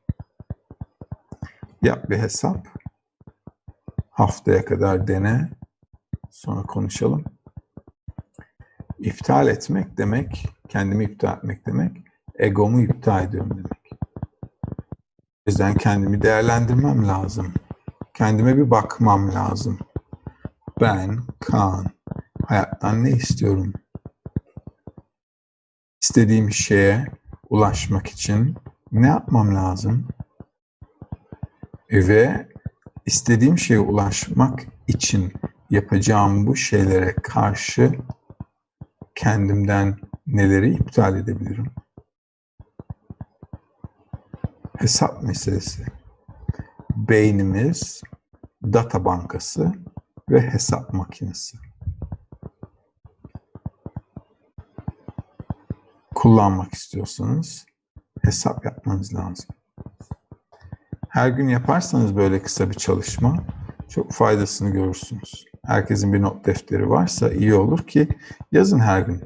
Hayatımdan ne istiyorum, bugünümü nasıl geçirdim? Yaratılışın bir amacı var. Ben yaratılışın amacına ulaşmak için bugün herhangi bir şey yaptım mı? Yaptım mı, yapmadım mı? Yapmak ister miydim, istemez miydim? Eğer belli bir şey yapmazsanız kendi içinizde muhakeme, o zaman kendinizi de ölçemezsiniz. O yüzden her gün bir 10-15 dakika ayırırsanız böyle küçük bir mola gibi faydası olur. Gruba kadar nasıl davranmalıyım? Dışarıda bana gelen olumsuz eylemler aslında benim iyiliğim içinse ben de aynı şekilde karşılık mı vermeliyim? Yaradan emri bu şekilde mi işler? Gruba herkes öncelikle şeydeki en üstteki yazıyı okudu mu? Okumayan varsa okusun. Herkes o gruptaki en üstteki yazıyı okusun ve oradan nasıl davranmanız gerektiğini çıkartın. Hepiniz yetişkin insanlarsınız. Ama eğer herhangi bir sorunuz varsa yine sorun elbette. Ama her zaman o prensiplere şimdiden alışın. Çünkü o prensipler ölene kadar onlarla gideceğiz. Okey. Dışarıdaki insanlara dünyevi hayatın gerektirdiği şekilde yaklaşıyorum. Dışarıdaki insanlarla maneviyatta öğrendiğim hiçbir şeyi uygulamıyorum. Maneviyatta öğrendiğim hiçbir şeyi de dışarıdaki insanları etkilemek için söylemiyorum. Bilmeseler bile daha iyi çalıştığını. Ben de çalışmaya başladığım zaman kimse haberi yoktu. Böyle yıllar sonra böyle ortaya çıktı. Niye? Çünkü maneviyat ben, yaradan ve ikimizin arasında olan bir şey. Ve nasıl ailede olan bir şeyi dışarıdakilerle konuşmuyor isek, Yaradan'la aramda olan bir şeyi de dışarıdakilerle konuşmuyoruz. Okay. Bu şekilde tutarsanız çalışmanız da temiz olur. Ha, yoksa yakında maneviyat çalışıyorum selfisiyle sosyal medyada görürüz sizi. Dışarıdaki insanların duası gibi. Ha?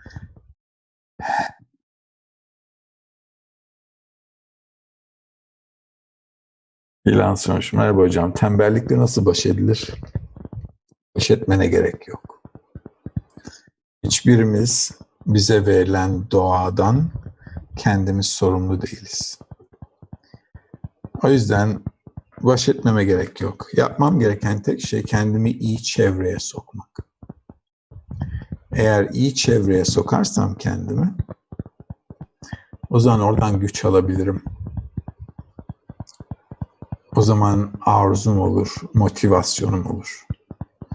Çünkü hepimiz tembeliz. Kim bir şey yapmak istiyor ki? Ha? Ben kendim için de konuşayım. Dünyevi koşullar olmasa şuradan şuraya gitmem. Gerek yok. O yüzden tembellik sorun değil. Sorun ne yapacağımı bilmemek. Yönüm yok demek tembellik. Bir arzum yok. Ulaşmak istediğim bir şey yok demek. O yüzden etrafımda doğru insanlar olursa o zaman arzum olur. Ve mutlu da olurum. Eğer etrafımda iyi insanlar varsa birlikte mutlu da oluruz. Arzumuz da olur. Arzun varsa koşarsın. Koşarsın. Hepimizden daha hızlı hem. O yüzden doğamızı bir an şöyleyim, böyleyim falan demenize gerek yok. Hiç. Herkesin nitelikleri maneviyatı edinmeye yeter. Her zaman en önemli olan şey çevre. Çevre. İyi dostlarım olsun. Beni iyi etkilesinler. Ne yapayım? İlhan, İlhan'ı hallettik.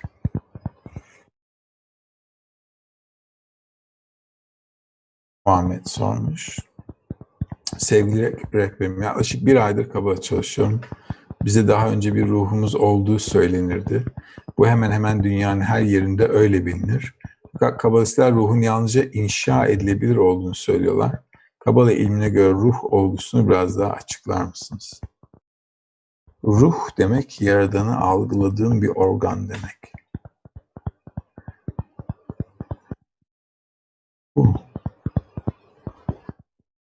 Ruhumuzun kimi olduğu, ruhumuzun olduğunu onlar nereden biliyormuş?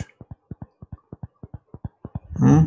Elbette bir kabalist söylemiş olmasaydı onların da hiçbir şeyden haberi olmazdı.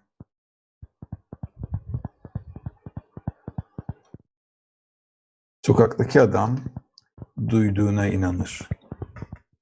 Balist gördüğüne inanır. O yüzden ruh demek, ruhun da beş duyusu var. Tıpkı bedenimizin beş duyusu olduğu gibi. Beden bir kopya gibi ama bedenimizin maneviyatla bir alakası yok bu arada, onu da söyleyeyim. Yani bu et parçasının içinde yaşıyorsunuz ya, maneviyatla hiç alakası yok. Ruhumuzla hiç bağlantısı bile yok. O yüzden bazen diyor insanlar ruhumuz var içimizde falan. Neden de içinde ruhum var?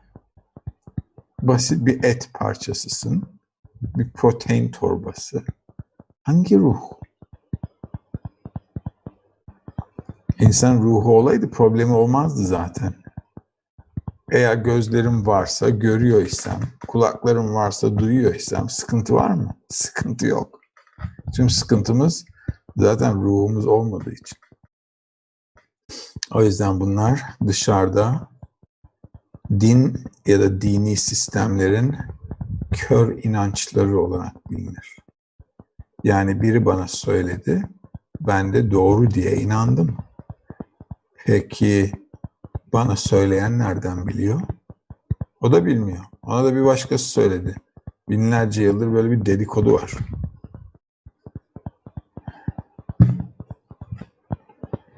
O yüzden ruh demek kişinin yaradanı algılayabilecek bir koşula gelmesi demek. Ona ruh denilir. Yapacağız bir tane inşallah. Hep birlikte. Hep birlikte yapacağız bir tane. Ve göreceğiz ki ya ruh buymuş. Bedenimizle de bir alakası yok. Bedenimiz hayvansal seviyeye ait. O yüzden dışarıda dinler hep fiziksellik olduğu için sanıyorlar ki fizikselliğimizle ruhumuzun bir alakası var. Yok. Bu et parçasının raf ömrü var. Ölünce ölüyor. Adam bu dünyada yaşarken niye bedenden, tümüyle maneviyattan kopuk demek bedende yaşıyorum. Maneviyatla en ufak bir bağım yok demek bu et içinde yaşıyorsam. Sıfırdan başlıyor adam maneviyatla hiç alakası olmadan başlıyor hayata. E, ve bu kel alaka durumdan tümüyle kopuk, bir hayvan gibi, sokak köpeği gibi. ve o koşuldan kendisine adam yapmak zorunda. O yüzden işin başlangıcı kalpteki nokta. Kalpteki nokta nokta nokta diye boşuna yazmıyor kabalistler. Ve kalpteki noktası uyanırsa ve hayatın manasını sorarsa ve bütün her şeyi geride bırakıp da kendisine başka bir hayat inşa etmek isterse vesaire falan diye sonra öğrenci öyle geliyor. Yani gelirse. Ve kalırsa tabii. Durum bu. O yüzden bize binlerce yıldır anlatılan peri masallarından kendimizi ayırmamız lazım.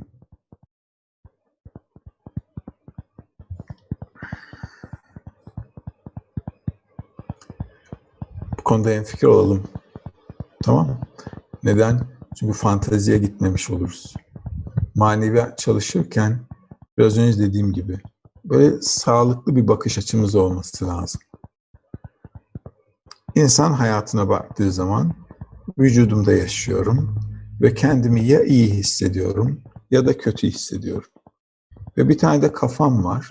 İyi hissedişimi ya da kötü hissedişimi inceleyebilirim bu kafayla. Ki kendimi ne kadar az kötü hissedersem o kadar iyi diye düşünebilirim. Ya da ne kadar daha iyi hissedebilirim, ne yapmam lazım onu düşünebilirim. Onun dışında insanın hiçbir şey yok. Biraz üstünde düşünün. Hem fikir değilseniz de söyleyin. Tamam hocam hem fikir değilim diye bana açıklayın. Konuşalım üstünde. Eğer ruhumuz ruhumuz demek yaratılışı anlıyorum demek. Bana gelen her şeyin arkasındaki sebep sonuç ilişkisine hakimim demek.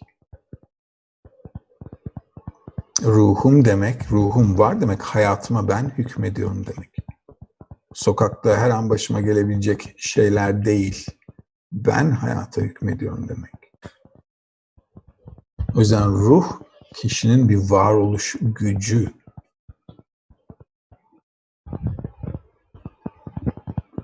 o yüzden dışarıda nasıl ruhu canlandırıyorlar ya da sizin kafanızda nasıl canlandırılıyor bilmiyorum. Ama ruh demek benim hayata hükmetecek gücüm var demek. Aklen, güç olarak hepimiz zaten bir güç olarak işliyoruz hayatta. Hepimizin birbirine yaptığı eylemler bir güç esasen, vektörler gibi. Yani herkesin herkesine etkisi bir güç. Tüm bunları anlamak, bilmek, hissetmek, yaşamak ve her şeyiyle, bütünlüğüyle kavramak ve hatta ve hatta tüm bunlara hakim olmak ruhum var demek.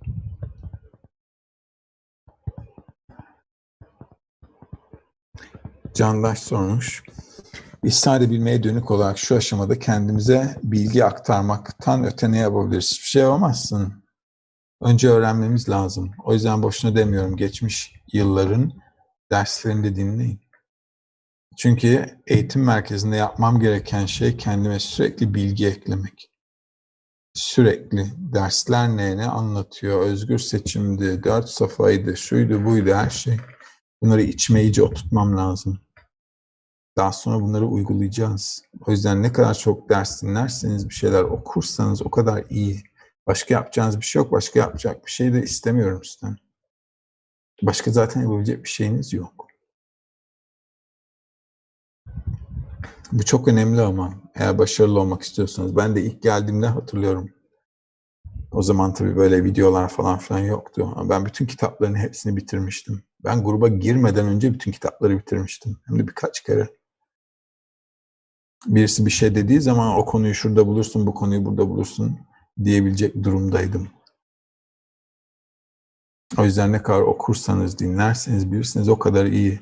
Neden iyi? Anlamıyor olmanıza rağmen okursanız iyi. Çünkü gelecekte hislerimizi yazılan o kitaplardan hatırladıklarımızla inceleyeceğiz. Tamam. Gün içerisinde şunu fark ettim ki Kabala'ya ne kadar çok vakit ayırırsam o kadar çok duygu durumun durumumunun içinden çok kısa zamanda geçtiğimi fark ettim. Bu bir kazanımdır tabii ki. Ne kadar çok maneviyatın içinde olursam o kadar çok his yaşarım. Sonra görürsünüz ki geçmişteki hayatınız çok sığ bir hayatmış. Böyle bir ruh gibi geziniyormuşsunuz dünyada. Sonra maneviyata başlayınca göreceksiniz ki çok derinsiniz. Hepiniz. Hepiniz. Çok derin, hisleriniz de derin, anlayışınız da derin. Herkes çok özel maneviyatta. Gerçekten de öyle. O yüzden ne kadar çalışırsanız sizin için o kadar iyi.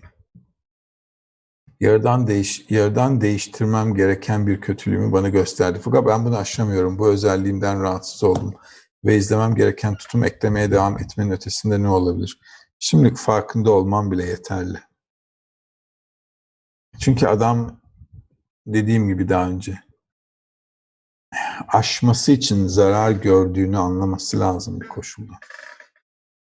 Yani bir huyumun bana net şuna mal ettiğini beni görmez isem adam bırakmaz onu. O yüzden önemli olan şey kafayı takmayacaksın onu. Bu içimde bir kötülük tamam salla devam et. Ne kadar çok onun içinde durursan çünkü bataklığın içine bakmak gibi. Sonra oturursun kendi kendini yemeye başlarsın.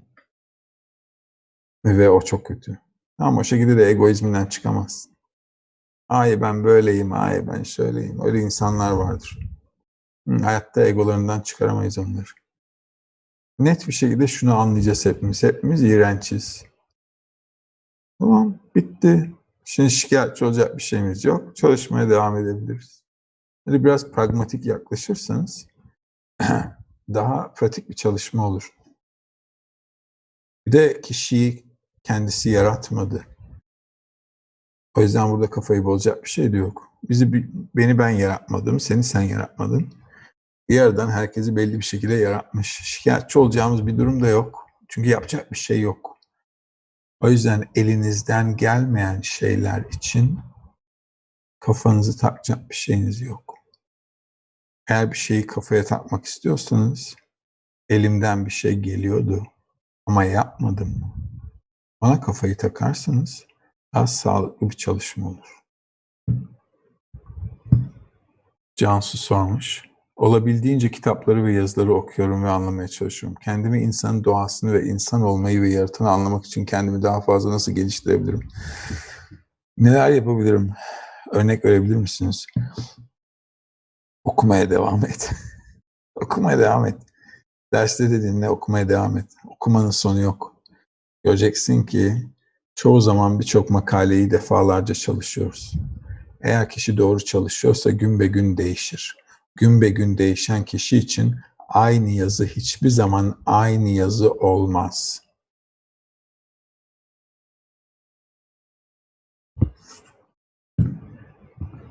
Mansur sormuş. Arkadaşlar saat 9.30'a geliyor. 9.30'da gitmesi gereken herkes gidebilir. Tamam Hiç sormayın bile. Mansur sormuş. Hocam çalıştıkça yeni hissiyatlar ediniyoruz. Yeni bir realite oluşuyor. Ama bu sadece çalışan kişinin hissiyatında kalıyor. Dışarıyla zaten paylaşamıyoruz. Dostlarla da hissiyatı paylaşmak yasak. Yeni oluşan bu realiteyle ne yapacağız? Çok güzel. Kendi kendini inceleyeceksin. Bak maneviyatta ilerleyen adam daha önce de söylemişimdir. Dut yemiş bülbüle döner. Tamam Sesi soluğu pek çıkmaz. Olması gereken de o. Çünkü maneviyatı geliştikçe maneviyatın içinde yaşar. Kendi hisleri, duyguları içinde. O yüzden fazla lafa gerek duymaz. Dışarıda fiziksellikle ilgilenen adamlar ise çenesi çok düşer. Şöyle yapacaksın, böyle yapacaksın, hıttıra hıttıra diye. Maneviyatta ilerleyen adam hep kendi içinde esasen. O yüzden az konuşur, fazla anlatacak bir şey yoktur. Yani normal bir insan gibi değil dışarıdaki. Kendi hislerinizin içinde olmak, bunları incelemek, ne hissettiğinizi incelemek kadar güzel bir şey yok bence. Başka türlü ölçemezsiniz kendinizi. İlerleyişinizi de ölçemezsiniz. O yüzden kişinin kendi başına zaman geçirmesi her gün çok önemli. Kendi içinde bir diyalog kurması çok önemli. Ve kendi kendinize konuşmanız delilik değil maneviyatta. Kendi kendimi incelemek, yaşadıklarımı, hislerimi ilişkilendirmeye çalışıyorum demek. Doğamı görmeye çalışıyorum demek. İyisiyle, kötüsüyle. Önemli değil ne kadar keşfedersem o kadar iyi. Bu hissiyatların dışa vurumu ya da bir fiile dönüşü olacak mı? Susmak için de beslemek, bir şeyler yapmamak çok üzücü. Susmak için de beslemiş. Son dediğini anlamadım. Arkadaşlar hissiyatların dışa vurumu gerekmiyor ki. Maneviyatla çalışıyoruz ve ilerliyor isek niye dışarı vurması gereksin ki? Bak dışarıda yaşayan insanların kötülükleri dışarıya vuruyor. O yüzden katili var, tecavüzcüsü var, ne bileyim canavarı var, her türlüsü var. Hırsızı, şusu busu. Niye? Çünkü içinde bir inceleme yapmadığı için dışa vuruyor onun karakteri. Maneviyatta öyle değil. Maneviyatta istiyorum ki benimle ilgili olan her şeyi göreyim ve sadece ben göreyim. O yüzden maneviyat nedir? Kabala ilmi gizli ilim derler. Ya da Yaradan'ın sırları. Neden Yaradan'ın sırları? Çünkü sadece ben ve beni Yaradan arasında. Ve dışarıdan kimse benim ne olduğumu, içimde ne olduğunu asla bilemez. O yüzden kendi içinizde bir dünya, bir realite yaratıyorsunuz. Ve onun içinde yaşadığınız o realite, o zaman tüm dünya ne olacak? Bir sohbet olacak yaratanla. Yani hayatımda başıma gelen her şey içimde yarattığı hislerle ben ve Yaradan arasındaki ilişkiyi temsil edecek. Şimdi ben bunu oturup kimle konuşayım? Hı? Var mı konuşacak bir şey birisiyle? Konuşamayız da hislerimizi bile anlatamayız. Birisiyle aynı şeyi seviyor olsak bile ikimiz de diyelim çikolatayı seviyoruz. Ben de çikolata seviyorum, sen de çikolata seviyorsun. İkimizin de o çikolatayı sevmesi farklı. Aynı değil. Yüzlerimiz nasıl farklıysa hislerimiz de farklı. Hayatı anlayışımız farklı. Her şeyimiz farklı. O yüzden o yüzden hislerimizi anlatmıyoruz. Çünkü konuşacak bir şey yok onlarla ilgili. Karşıdaki adam da anlamaz ve ona da zarar, bana da zarar. Hocam 600 bin kişinin mi ruhu olacak? Çünkü 600 bin parçaya bölündük diye geçiyor. Yo, benim o makaleyi işledim ben arşivden bulun. Tam Bağlısı'nın makaleleri altında. Okuyun. Ramazan sormuş. Hiçbir otoritenin hiçbir otoriteden emir almak istemiyorum. Bu yüzden eğilip bükülemiyorum. Ve dünyada ilerleme şansım yok. Alma arzumu nasıl tatmin edeceğim bu durumda? ızdırapla gözüküyor Ramazan. Nerede Ramazan? Kim burada yok? El sallaya dur. Yok mu? Yok pek. Bakın arkadaşlar. Hayat adamı kırar. Tamam, kırar. Ve öyle ya da böyle herkese adam eder. Adam edecekti. O yüzden kişinin manevi çalışmayı yapmasındaki güzel bir fayda şu. Yerden beni vahşi bir şekilde kırmadan ben kendi kendimi eğebilirim.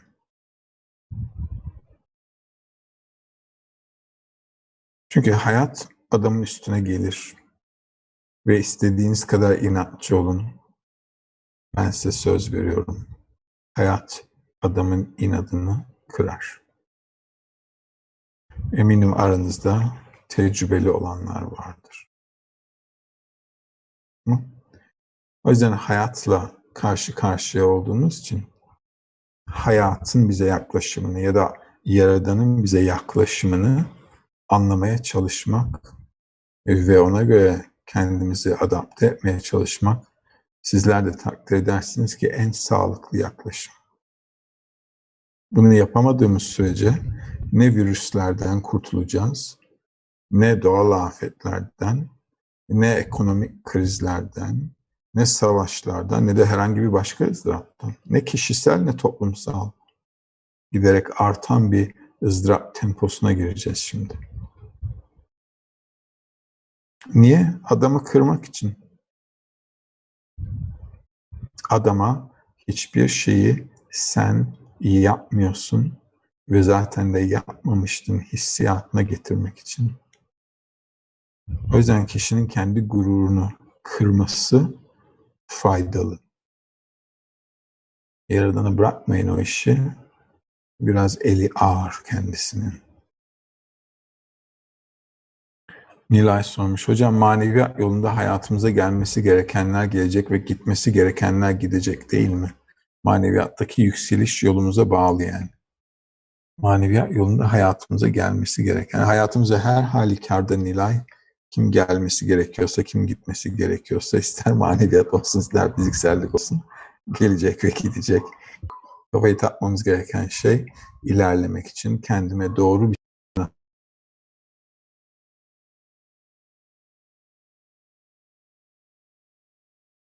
Birçok insan gelir, birçok insan ben yıl gördüm ki çok insan geliyor, çok insan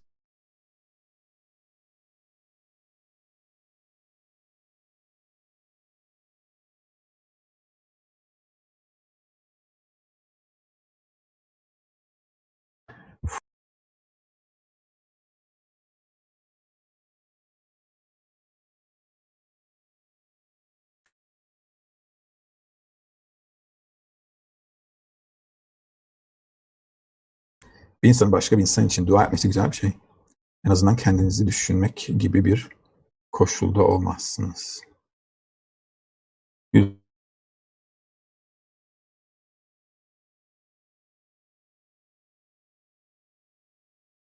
de hiçbir şey yapamıyorum. Çabayla paylaştıkları bilgileri okuyorum sadece. Kendimi onlara karşı mahcup hissediyorum. Ne yapabilirim? Yanlış. En temizi o. Arkadaşlar sizin için ne yapabilirim? Birincisi onlar sana söylemiş olur.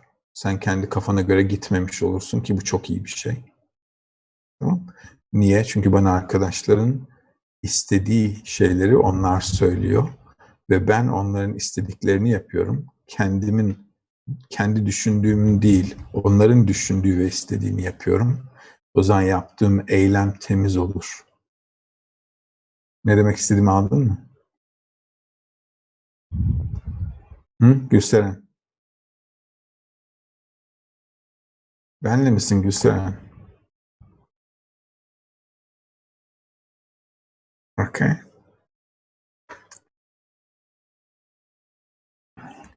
Dünyadaki en büyük kötülükler başkası için iyi olduğunu düşündüğüm şeyi başkasına yapmak. O yüzden herkes iyilikten maraz doğar şikayetinde. Sevgili kardeşim otur hiçbir şey yapma. Daha iyi. O yüzden birisine iyilik yapmak istiyorsanız her zaman abi sen senin için iyi olan şey ne? Bana bir söyle. Ben onu net bir anlayayım. Ben sana onu yapayım. O en temizi. Mutlu Bey, Gülseren yine sormuş. Mutlu Bey, çoğu yönetimsel kurumların varlığı bende saçma, anlamsız bir hissiyat ve isyan karşı çıkma hali yaratıyor. Çevre toplum gibi konularda görevi onları korumak olduğu halde adeta kötüye hizmet etmeleri beni de, bende üzüntü yaratıyor. Bu olaylara bakarken kör olduğum için Tanrı'ya karşı geliyorum aslında. Bu duruma yeni bir bakış açısı nasıl getiririm? Dışarıdaki hayatla sadece dünyevi varoluşumuz kadar ilgilenin Geri kalan her şeyi maneviyata basın.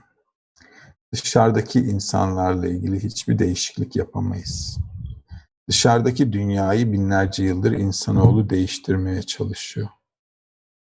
Asla değiştiremezler ve değiştiremeyecekler. Dünya sadece insan değişirse değişir. O yüzden dışarıdaki dünyayı değiştirmeyi bırakıp sadece ben değişirsem dünya değişir gözüyle bakın ki gerçekten de öyle. O zaman temiz bir çalışma olur. Yoksa dışarıdaki insanlar gibi olursunuz. Kendini haklı sanıp kendi haklı sandıkları şeyi başkalarına hep empoze etmek isterler. Hepsinde öyle. Sağcısı da öyle, solcusu da öyle, dincisi de öyle, laiki de öyle. Hepsi öyle. O diyor ki benim yöntemim daha iyi. O diyor ki yok benim dediğim daha iyi. Herkes ne yapıyor? Herkes bir başkası için faşistlik yapıyor. Ya da komünistlik. Aynı şey ikisi benim gözümde bir farkları yok. Al birini vur ötekini. O yüzden kişinin yapması gereken şey sadece kendisini değiştirmek. Bize yapışmış haldeki egoyu görebilmemiz için aramıza boşluk koymamız gerekir mi? Bu konuda ne düşünüyorsunuz? Aranıza boşluk koyarak egonuzu keşfedemezsiniz. Tam tersine dostlara sevgiyle daha çok tutunursam daha çok egomu keşfederim. Eğer kötülük keşfetmek ya daha doğrusu egomu görmek istiyor istem tamam anti ego davranışında olmam lazım. Bir şey keşfetmek istiyorsam iki koşul lazım bana. Eğer egomu keşfetmek istiyorsam sevgi uygulamam lazım. Sevmeye çalışır isem sevemediğimi keşfedeceğim.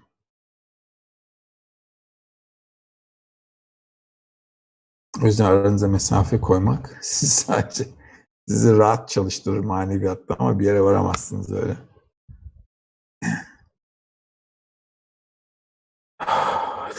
Bakalım. Mail ile gelen sorular. Cem sormuş. İlerlememiz önündeki en büyük engellerden bir tanesinin içimizdeki kötülüğü yeterince ifşa etmememizden kaynaklandığını düşünüyorum.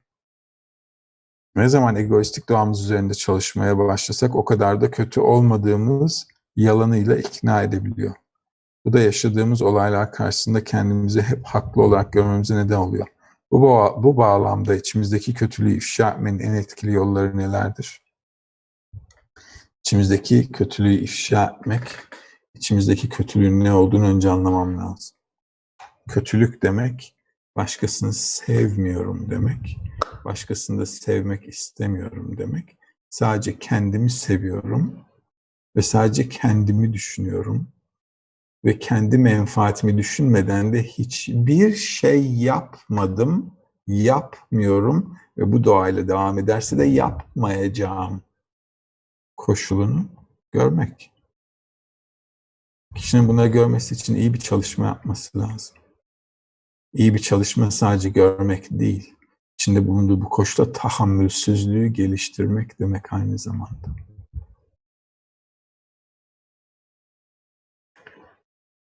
Ve bu biraz zamanımızı alacak.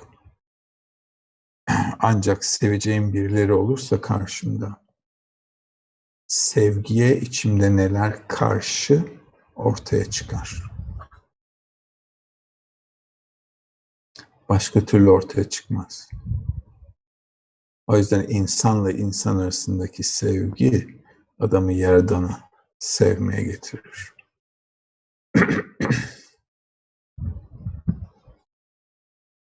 Başka ne demiş Melisa? Melisa sormuş. Çok isteğimiz bir şey, çok isteğimiz bir şey ancak biz vazgeçtiğimiz zaman gerçekleşiyor. Bunu çok kişiden duydum ve ben de deneyimledim. Neden? Maneviyatta da karşımıza çıkacak mı?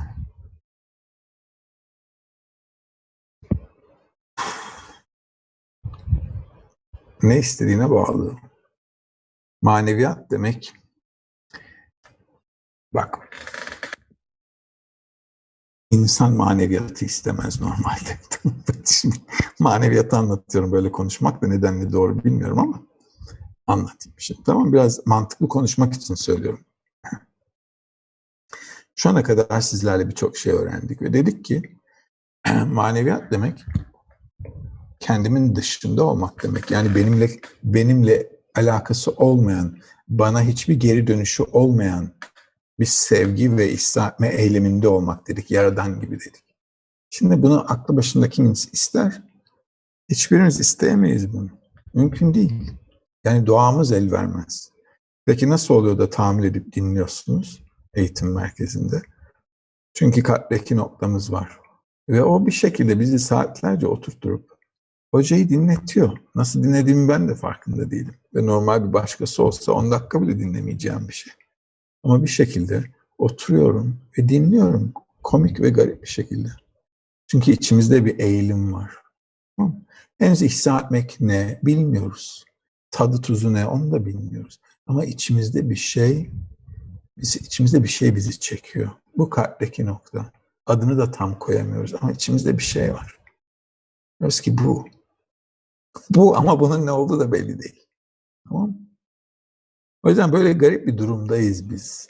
Böyle bir dedim ya şey gibi ruh gibi dolanıyoruz derler ya bir şekilde adamın maneviyata geldiği zaman kişi o yüzden dediğim gibi dünyada biraz dünyadan biraz kopuk bir insan. Aklı kafası yerinde sadece e, dünyada dünyada bir yeri olduğunu hissetmiyor. Buraya ait hissetmiyor kendisi.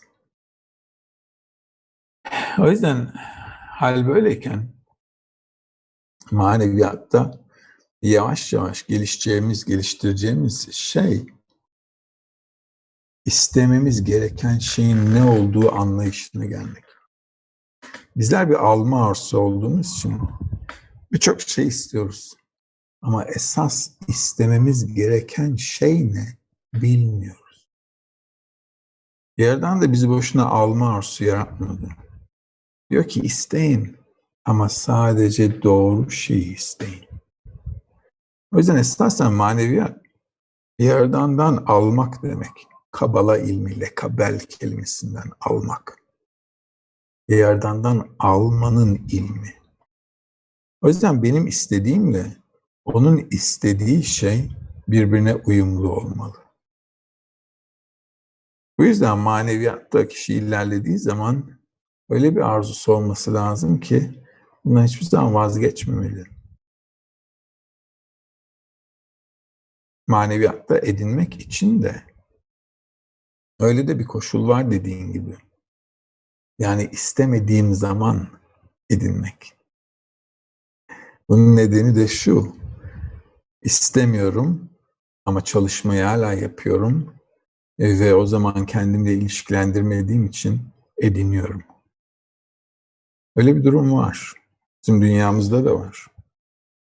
Niye? Çünkü o koşulda egonu ayırıyorsun işin içinden. İnce bir çizgi ama dediğinde doğruluk, doğruluk payı var maneviyatta da. Ama önce ne isteyeceğiz? Bunu bir netleştirmemiz lazım. Ama sorun güzel.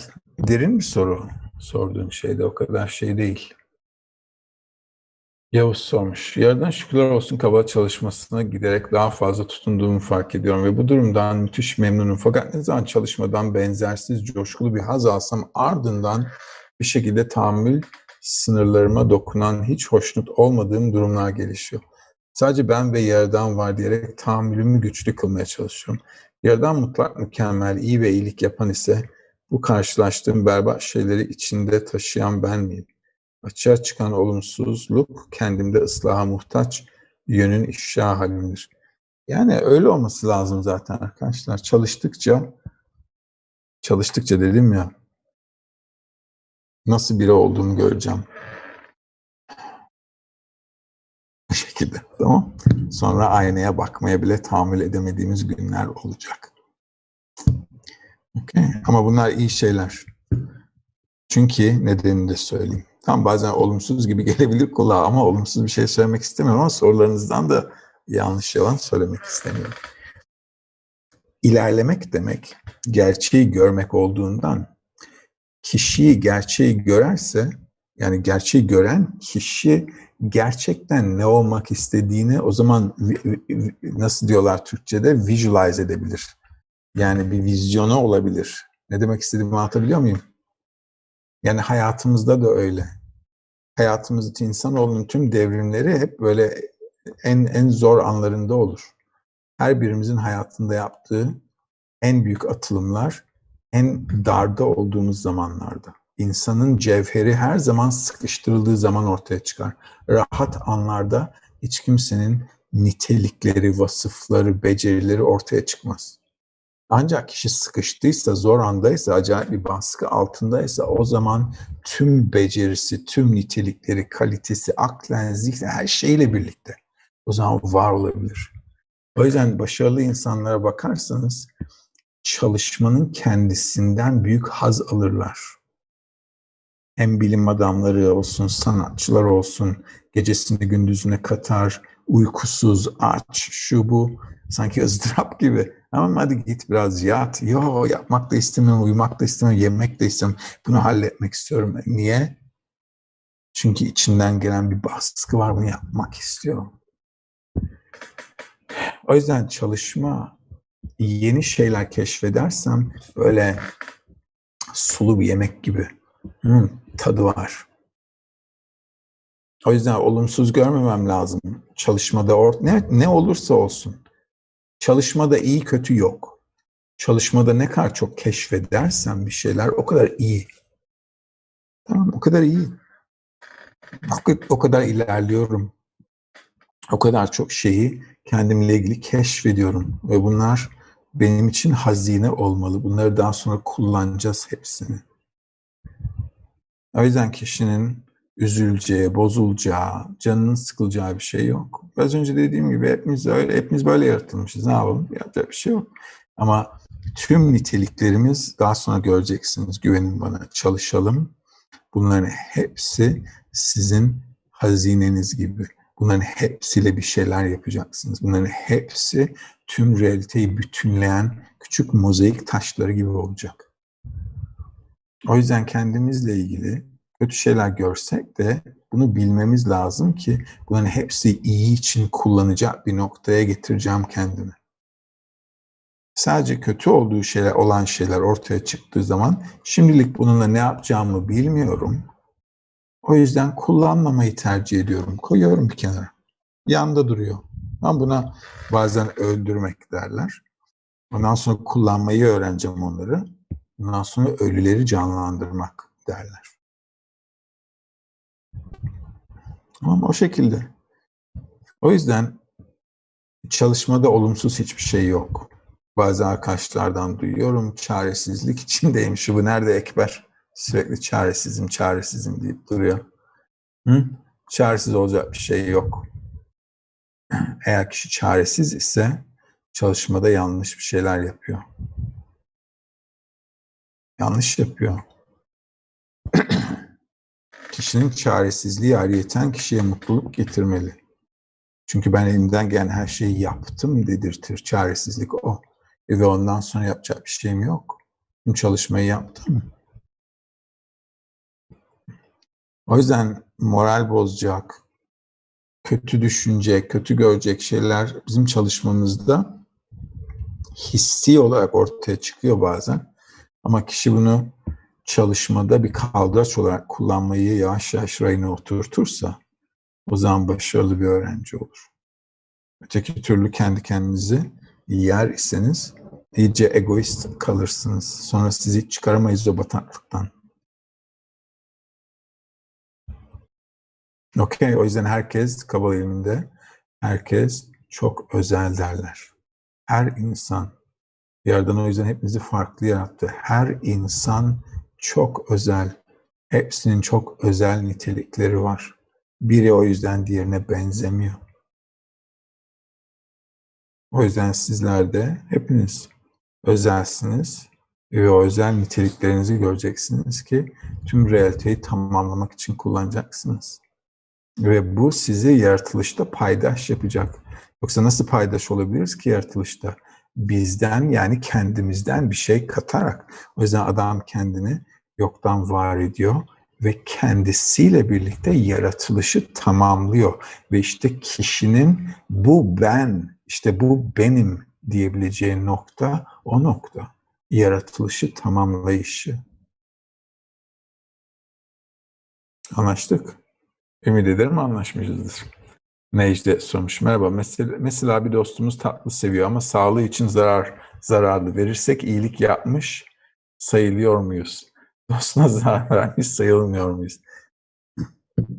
Elbette dostun sağlığı için kötü bir şey vermesen iyi. Başka başka bir şeyler düşün. Tamam. Sevgili arkadaşlar kendinize iyi bakın. Yukarıdan bir mani olmazsa haftaya çarşamba tekrar görüşeceğiz. Herkese şimdiden güzel bir hafta sonu. Sevgiyle kalın. İyi akşamlar.